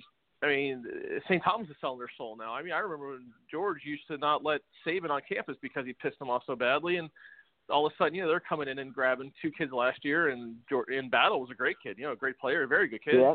Yeah, and yeah. you know, Alabama came in and snatched him right. Uh, I mean, just it's it's like Miami's not even in the conversation, and I'll never forget. You know, my years coming out. I mean, there was we had about four or five guys back in the day. You know, we it wasn't St. Thomas, but it was now 10, 12 guys going D1. But it was like, you know, I mean, he was, Miami was always in the picture at least, or Coach Smith was always asking us, "What do you think? What do you think about Miami?" And it's just I- just feel like I don't even know where Miami stands with half their feeder schools. I don't even know if St. Thomas would be considered a feeder school, but you know, you look at Northwestern. I'd say Northwestern, Central, and Carroll City should be the top feeder schools. And you got Jones Bell going to Alabama. You got no one from Northwestern coming. Uh, you know, Central I may, maybe doesn't have a ton of senior talent this year, but you know, I mean, where where are these kids at these last couple of years? Besides Devon Donaldson, I don't remember anyone really coming. La- Larry, let's take let's take St. Thomas first. What's happened with to Miami at St. Thomas Aquinas? Yeah, they have no. There's nobody that that uh, would go there. I mean, like he he just that you just illustrated. I mean, you got either like a Rosemy who's going to Georgia. Uh, you have the, the linemen like Duberville and also Marlon are going to go to LSU, but there's no guys on there that really have any. Miami just, you know, they try. They're there. They're there all the time. You know, Highland, you know, Coach Hickson, who's from uh, right there at Dillard, and and even he has problems. Uh, you know, uh, they were trying. They were trying to actually flip Marlon Martinez uh, from you Yep. know, and then trying to, but it just never worked. It's just for the reasons that I told you. When you have Coach Berry there uh, against uh, a really good line coach from LSU, that a really good line coach who is diligent and and is on them all the time, you're not going to win out. Uh, St. Thomas has got kids now. You look at, uh, I mean, like Sapp has already made it clear that he's going to go to Florida. Um, uh, you, you take, I mean, the kid Hankerson's kind of small. He's only a sophomore uh, from a running back standpoint. Um, the other line, the other offensive lineman, you got Armella, you, who you know is going to be at FSU because that's where his dad went. Um, they could, you know, they could dance around it. So you look at Jaden McBurrows. I don't think Miami, Miami even has a shot. Uh, Dempsey, Miami never was in at the beginning, even when he was at Dwyer. Uh, so, and then you know, Javante Royal was an option, but then all of a sudden, Miami's losing the kids to Pitt, and to me, that shouldn't be. I mean, you know, Charlie's a good guy, and Salem are great guys from a recruiting standpoint, but come on, you you know, if you get a guy like Javante Royal, who could easily play at Miami, whether it be receiver or safety, six three. Um, guys like that should you know should definitely be. And then St. Thomas has got you know what they got more marginal kids than they have. Like the kid Riyadh Wilmot, I mean, guys, they're marginal kids. They're not major, major, Right. major college kids. Um, Can I step in know, one you second when you're done, Larry? Yeah. Because why go isn't. Charlie Partridge on this staff, for example? That's a perfect example of a guy that can re- recruit South Florida, who's been doing it forever. Right. Uh, recruited, you know, obviously Alex Collins from Arkansas, Denver Kirkland, some guys at that er- era, Yeah, you know, yeah, back yeah. to the 2000s, you know, the early 2000s when I was coming up. You know, Yeah. here's a guy. He's a, he's an established coach. He's got a resume. Why the hell Sure. isn't he the D line coach at at Miami? Or you know, why can't we get a guy that you know? Why can't they fork over a few extra dollars for a guy like you know Jawan Sider? Um, this guy, obviously, huge South Florida tie-in um, or Florida tie-in. You know, there's just none of those guys on this Hurricane staff, and it's it's Bandits, Packy, and it's it's Manny's guys, but it's his guys from like Mississippi State. I mean, all these, and if you look at them, they all came up from GAs of like Incarnate Word in San Antonio. So where the hell? Yeah. How did they end up at Mississippi State as a GA? Where was the connection there? It's just it's, Well, and then you bring them down to Miami, and, and the only guy with ties to Miami, like you said, are Hickson and Steve Field. Those are the only guys I would Yeah. trust to recruit anybody. They're the only guys that know anybody that have done Yeah. that have done business in Dayton Broward County, whether it's as a college coach or as a high school coach. Those are the only two guys. Well, the one guy right. who I really am surprised that he hasn't gotten a position with Miami is Roland Smith. I mean, here's a guy that's a Miami guy. Nobody's more respected in the in the inner city than Roland is.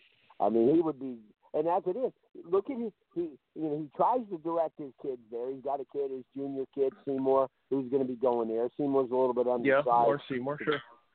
You know, uh, guys like that, but he's got he's got nobody else.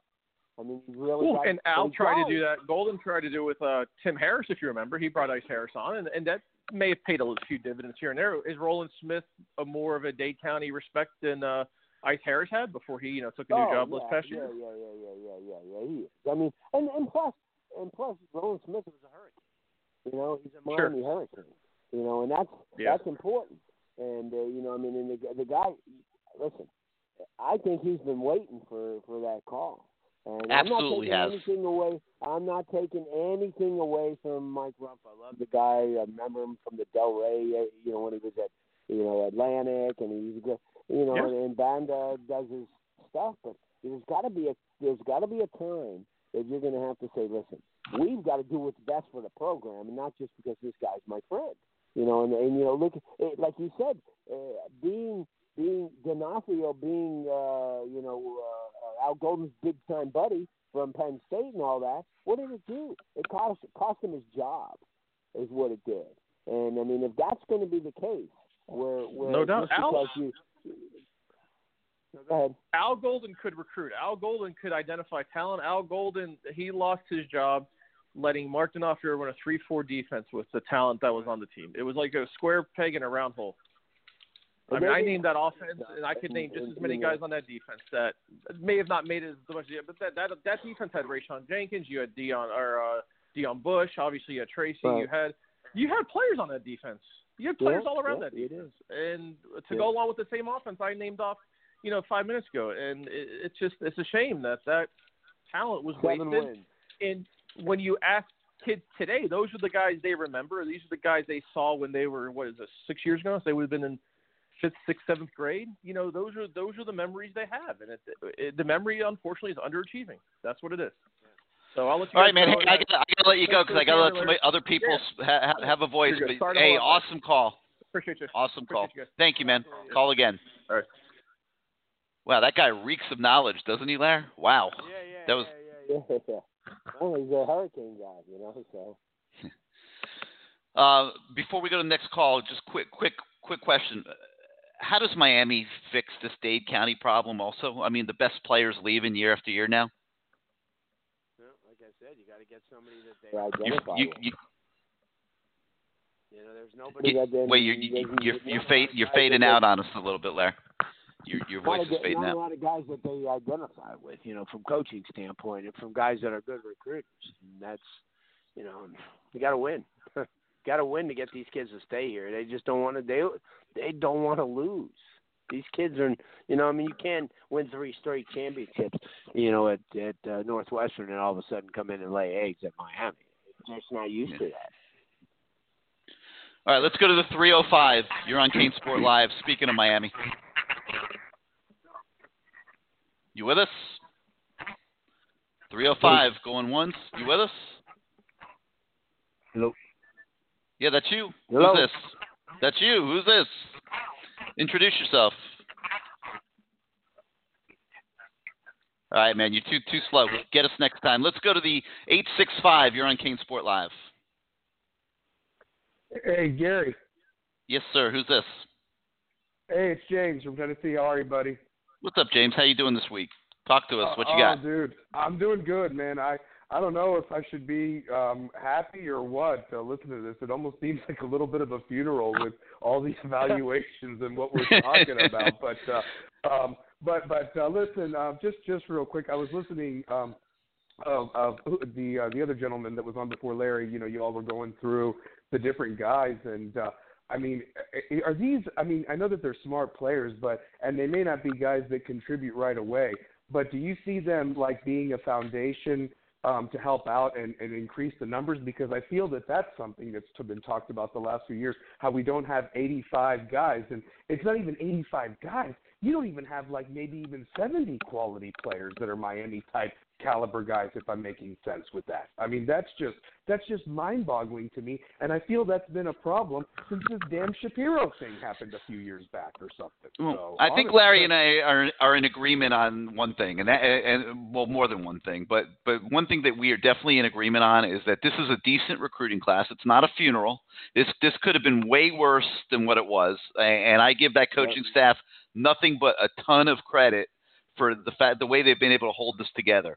But it's not a recruiting class that's going to change the program. There's, there, I don't see a lot of elite elite players that are going to change the program. Uh, you know, I, I see you know you're bringing in Don, a Don Chaney and a Jaylan Knighton to replace DJ Dallas and eventually Cam Harris. Probably pretty similar level players. Would you agree with that, Larry? Yeah, well, yeah, but I, I just think with, with DJ Dallas, you got a guy that's a future NFL guy. So I, I don't know if you could say that about either Jaylan or or Chaney right now. But yeah, I mean, he, you know, you but you got to elevate. I mean, you got to get marquee kids, and they've got marquee kids at a position. I think you know, kind of a even trade off in some way. Yeah, that's that's what I'm getting at. So you got a lot of even trade offs. You know, we're, we're, I, I know I'm looking for I'm looking for program altering stuff at this point. Exactly. No, and that's what you've been talking about, and you've been preaching about it for weeks. Is you recruit the guy that you know is better than the guy you've got at that position right there. That should and be the baseline like to me. It, that should be the baseline. That's exactly right, Gary. And the thing is, is if you and I and is it true that is it not that I ever want to say that one class is better than others and so forth like that, but the 21 guys are pretty pretty big time in in South Florida. Am I correct in saying that? I mean, uh, or am I off with that? Yeah. Because I keep hearing that 21 is like going to be a good year, but they got to keep these guys at home. And when you're losing guys to Clemson already a year before they're even going to be in college, and we don't even get like a chance to prove ourselves at a definite position key, you know, of offensive line. I mean, it's absolutely disturbing, and it's like it's unacceptable. That's what bothers me the most about this. And you know, you go back to and, and here's the thing, Gary. I really hope that if this Highsmith thing happens, that he absolutely cleans house because you have to know that a guy like that would look at at, at like he,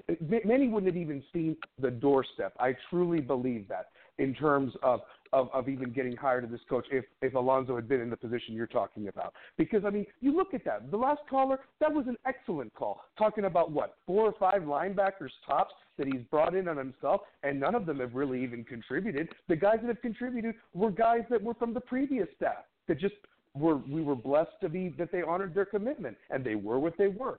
But I mean, at the end of the day, the Miami type of linebacker that we're used to, four five, four six speed, can knock the crap out of somebody. I mean, and they're always in a position to make a big play.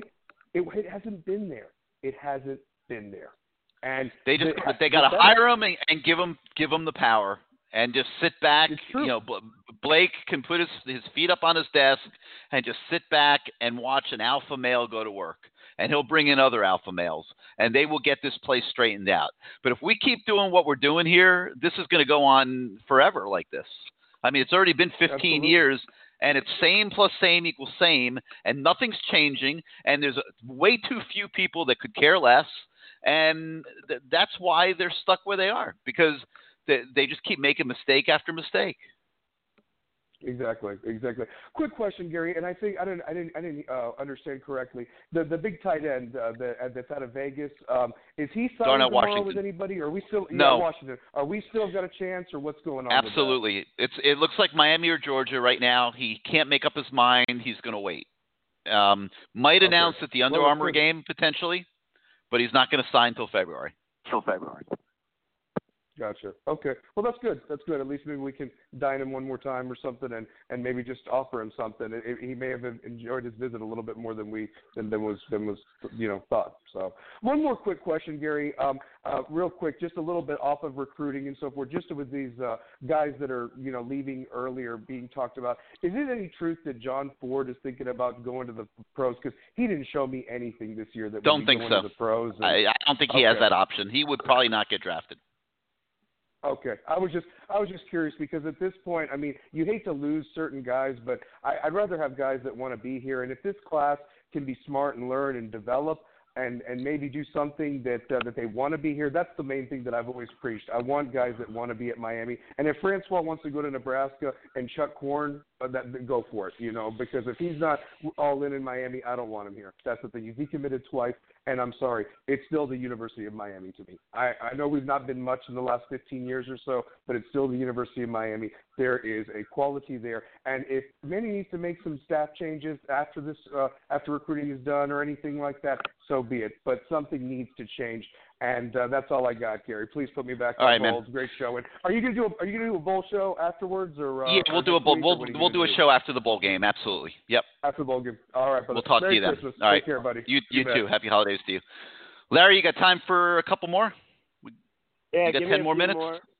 You Yeah, got ten more minutes. Ten more minutes. Yeah. All 10 right, more let's minutes. go. All right, let's go out to the 203. You're on CaneSport Live. Two, 203, you with us? All right, going once, twice, you're out. We'll get you next time. Let's go to the 813. You're on CaneSport Live. Hi, how you guys doing? Doing great. Who's Good. this? Uh, it's Brown Sub. Hey, what's up, Brown? What you got for us, man?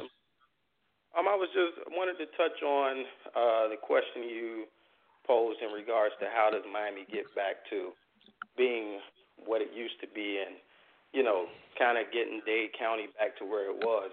I think the community. I think Miami has to win back the community first and foremost. The community, in my opinion, does not trust Miami for whatever reason that is. Um, you know, I I know you posed the idea of bringing in an Alonzo Highsmith, which I do agree with. That would definitely help mend some of the relationships that maybe have gone sour in the community. Um, another reason I did call in, I normally listen to your show, I just don't call in. But another reason I did call in is because I wanted to touch on um, Mr. Blustein. If if if there was a situation that presented itself where Miami would be able to hire you, I mean, if I was the coach personally, with your experience, I think it would be a no-brainer to hire you as recruiting personnel director, kind of like in that role of what Matt Doherty was. If they came to you and offered you that position, is that something that you would be willing to accept? I'd listen.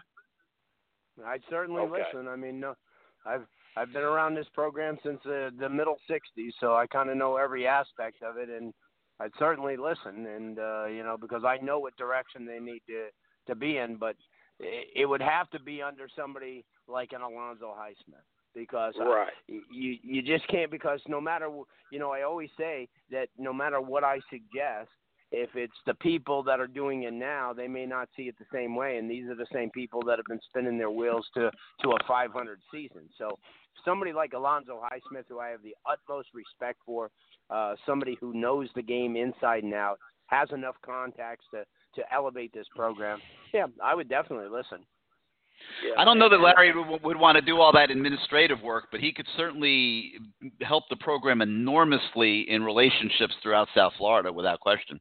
Throughout the I state, mean, really. You know, he he's been doing he's been scouting talent for years and I just think that Miami does not use their own resources that's in their backyard. They're more so their own enemy. You know what I mean? Um, you know, same same thing in regards to the resources down there when they're bringing these kids down there on recruiting trips. You know, they're to me they're not using the city of Miami to sell itself. You know, um, I know a lot of a lot of readers and bloggers uh, read and they wonder how Florida State still recruits uh, kids and they're always in the top 10, top 15 classes, regardless of what their record is. And Miami seems to be struggling in that area.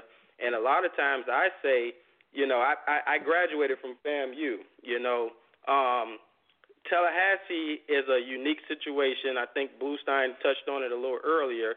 Um, but it's a unique situation in the sense that it's going to sell itself. You know what I mean?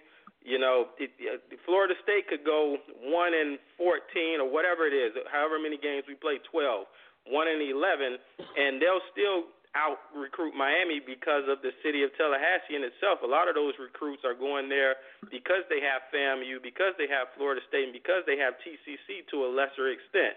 I think Miami has to sell the city of Miami to make it more attractive to these kids. You know, sell the beaches. I know they do a lot of media guys and everything on Twitter and everything just trying to sell that, but you need to sell you need to sell that lifestyle a little bit better than what they're selling instead of bringing these kids on recruiting trips and having cookie cakes and taking them bowling. That that stuff means nothing to a 16, 17, 18 year old in my opinion. Yeah.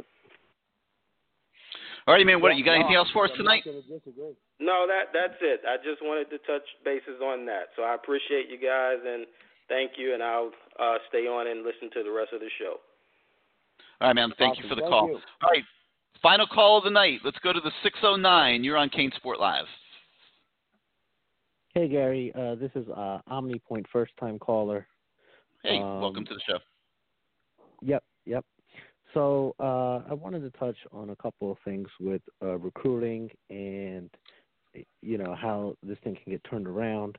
Um, I've always been a big proponent of you know you got to win to bring them in, but I think a lot of people, especially with this Alonzo Highsmith talk, they overlook the value of relationships. You know, Alonzo comes in and he immediately improves relationships in South Florida. There's no question about immediately. it.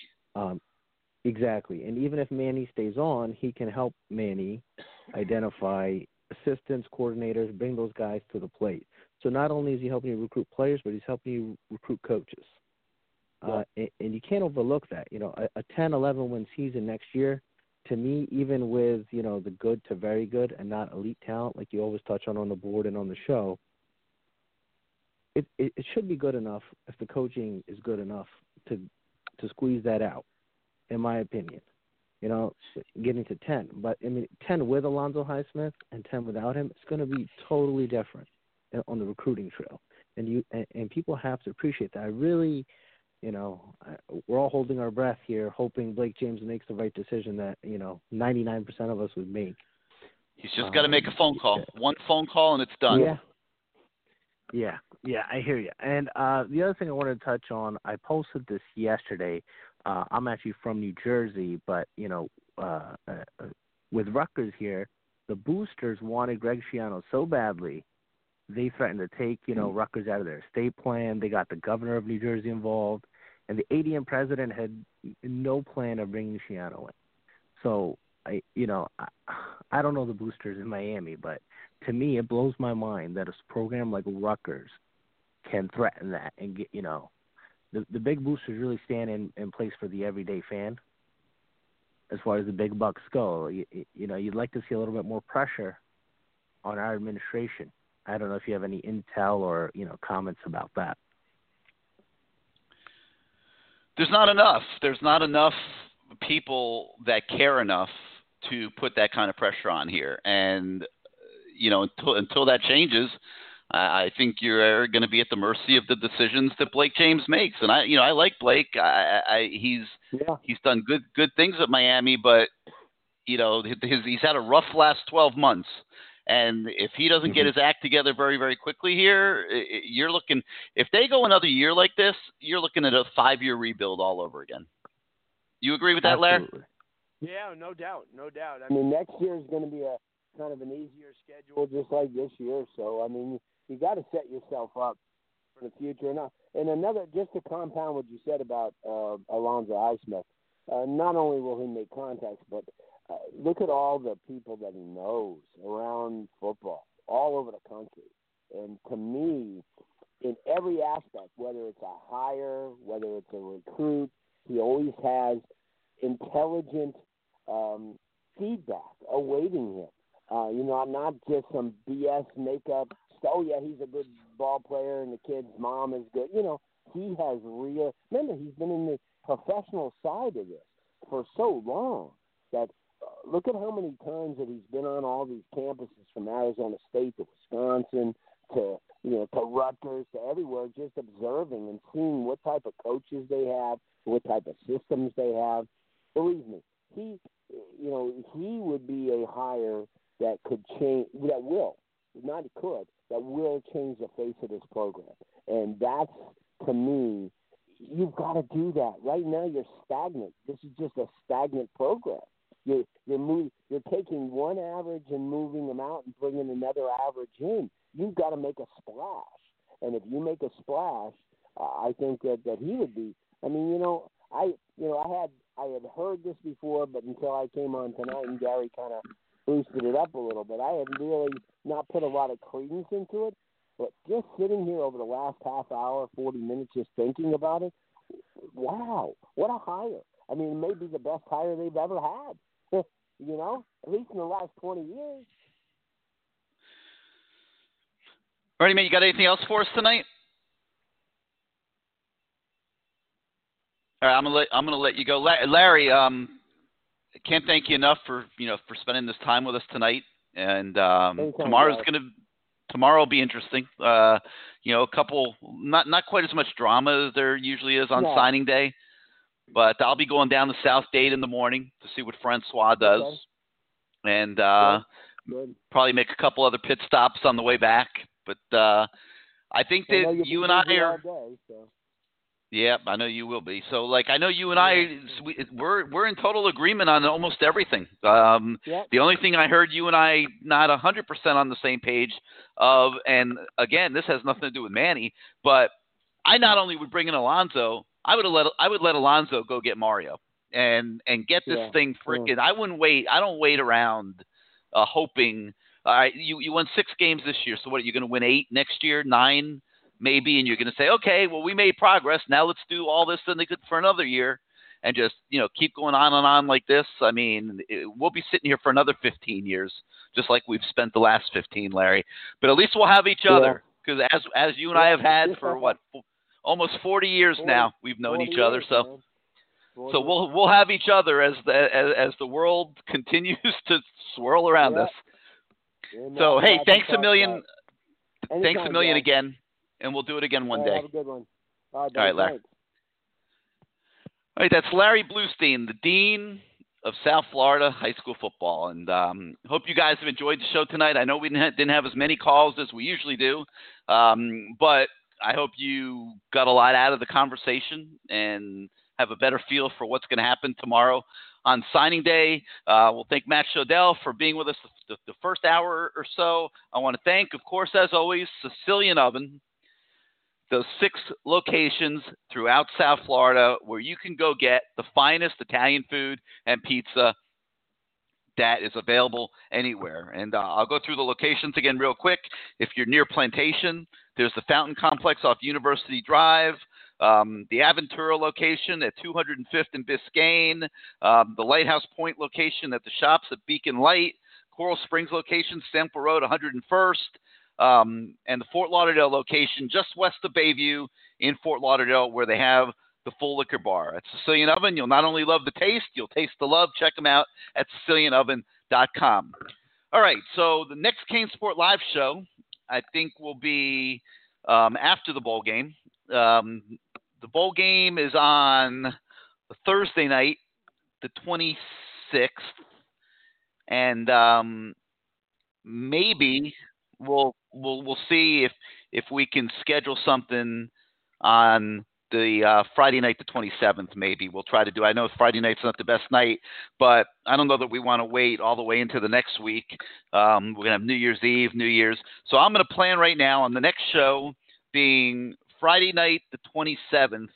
The night after the bowl game, and I'll post that on the message board. Keep everybody up to speed. Um, after recruiting tomorrow, I guess the team will turn its attention to Shreveport. I, I, don't know if anyone can get excited about the bowl game against Louisiana Tech. I, I know I'm not.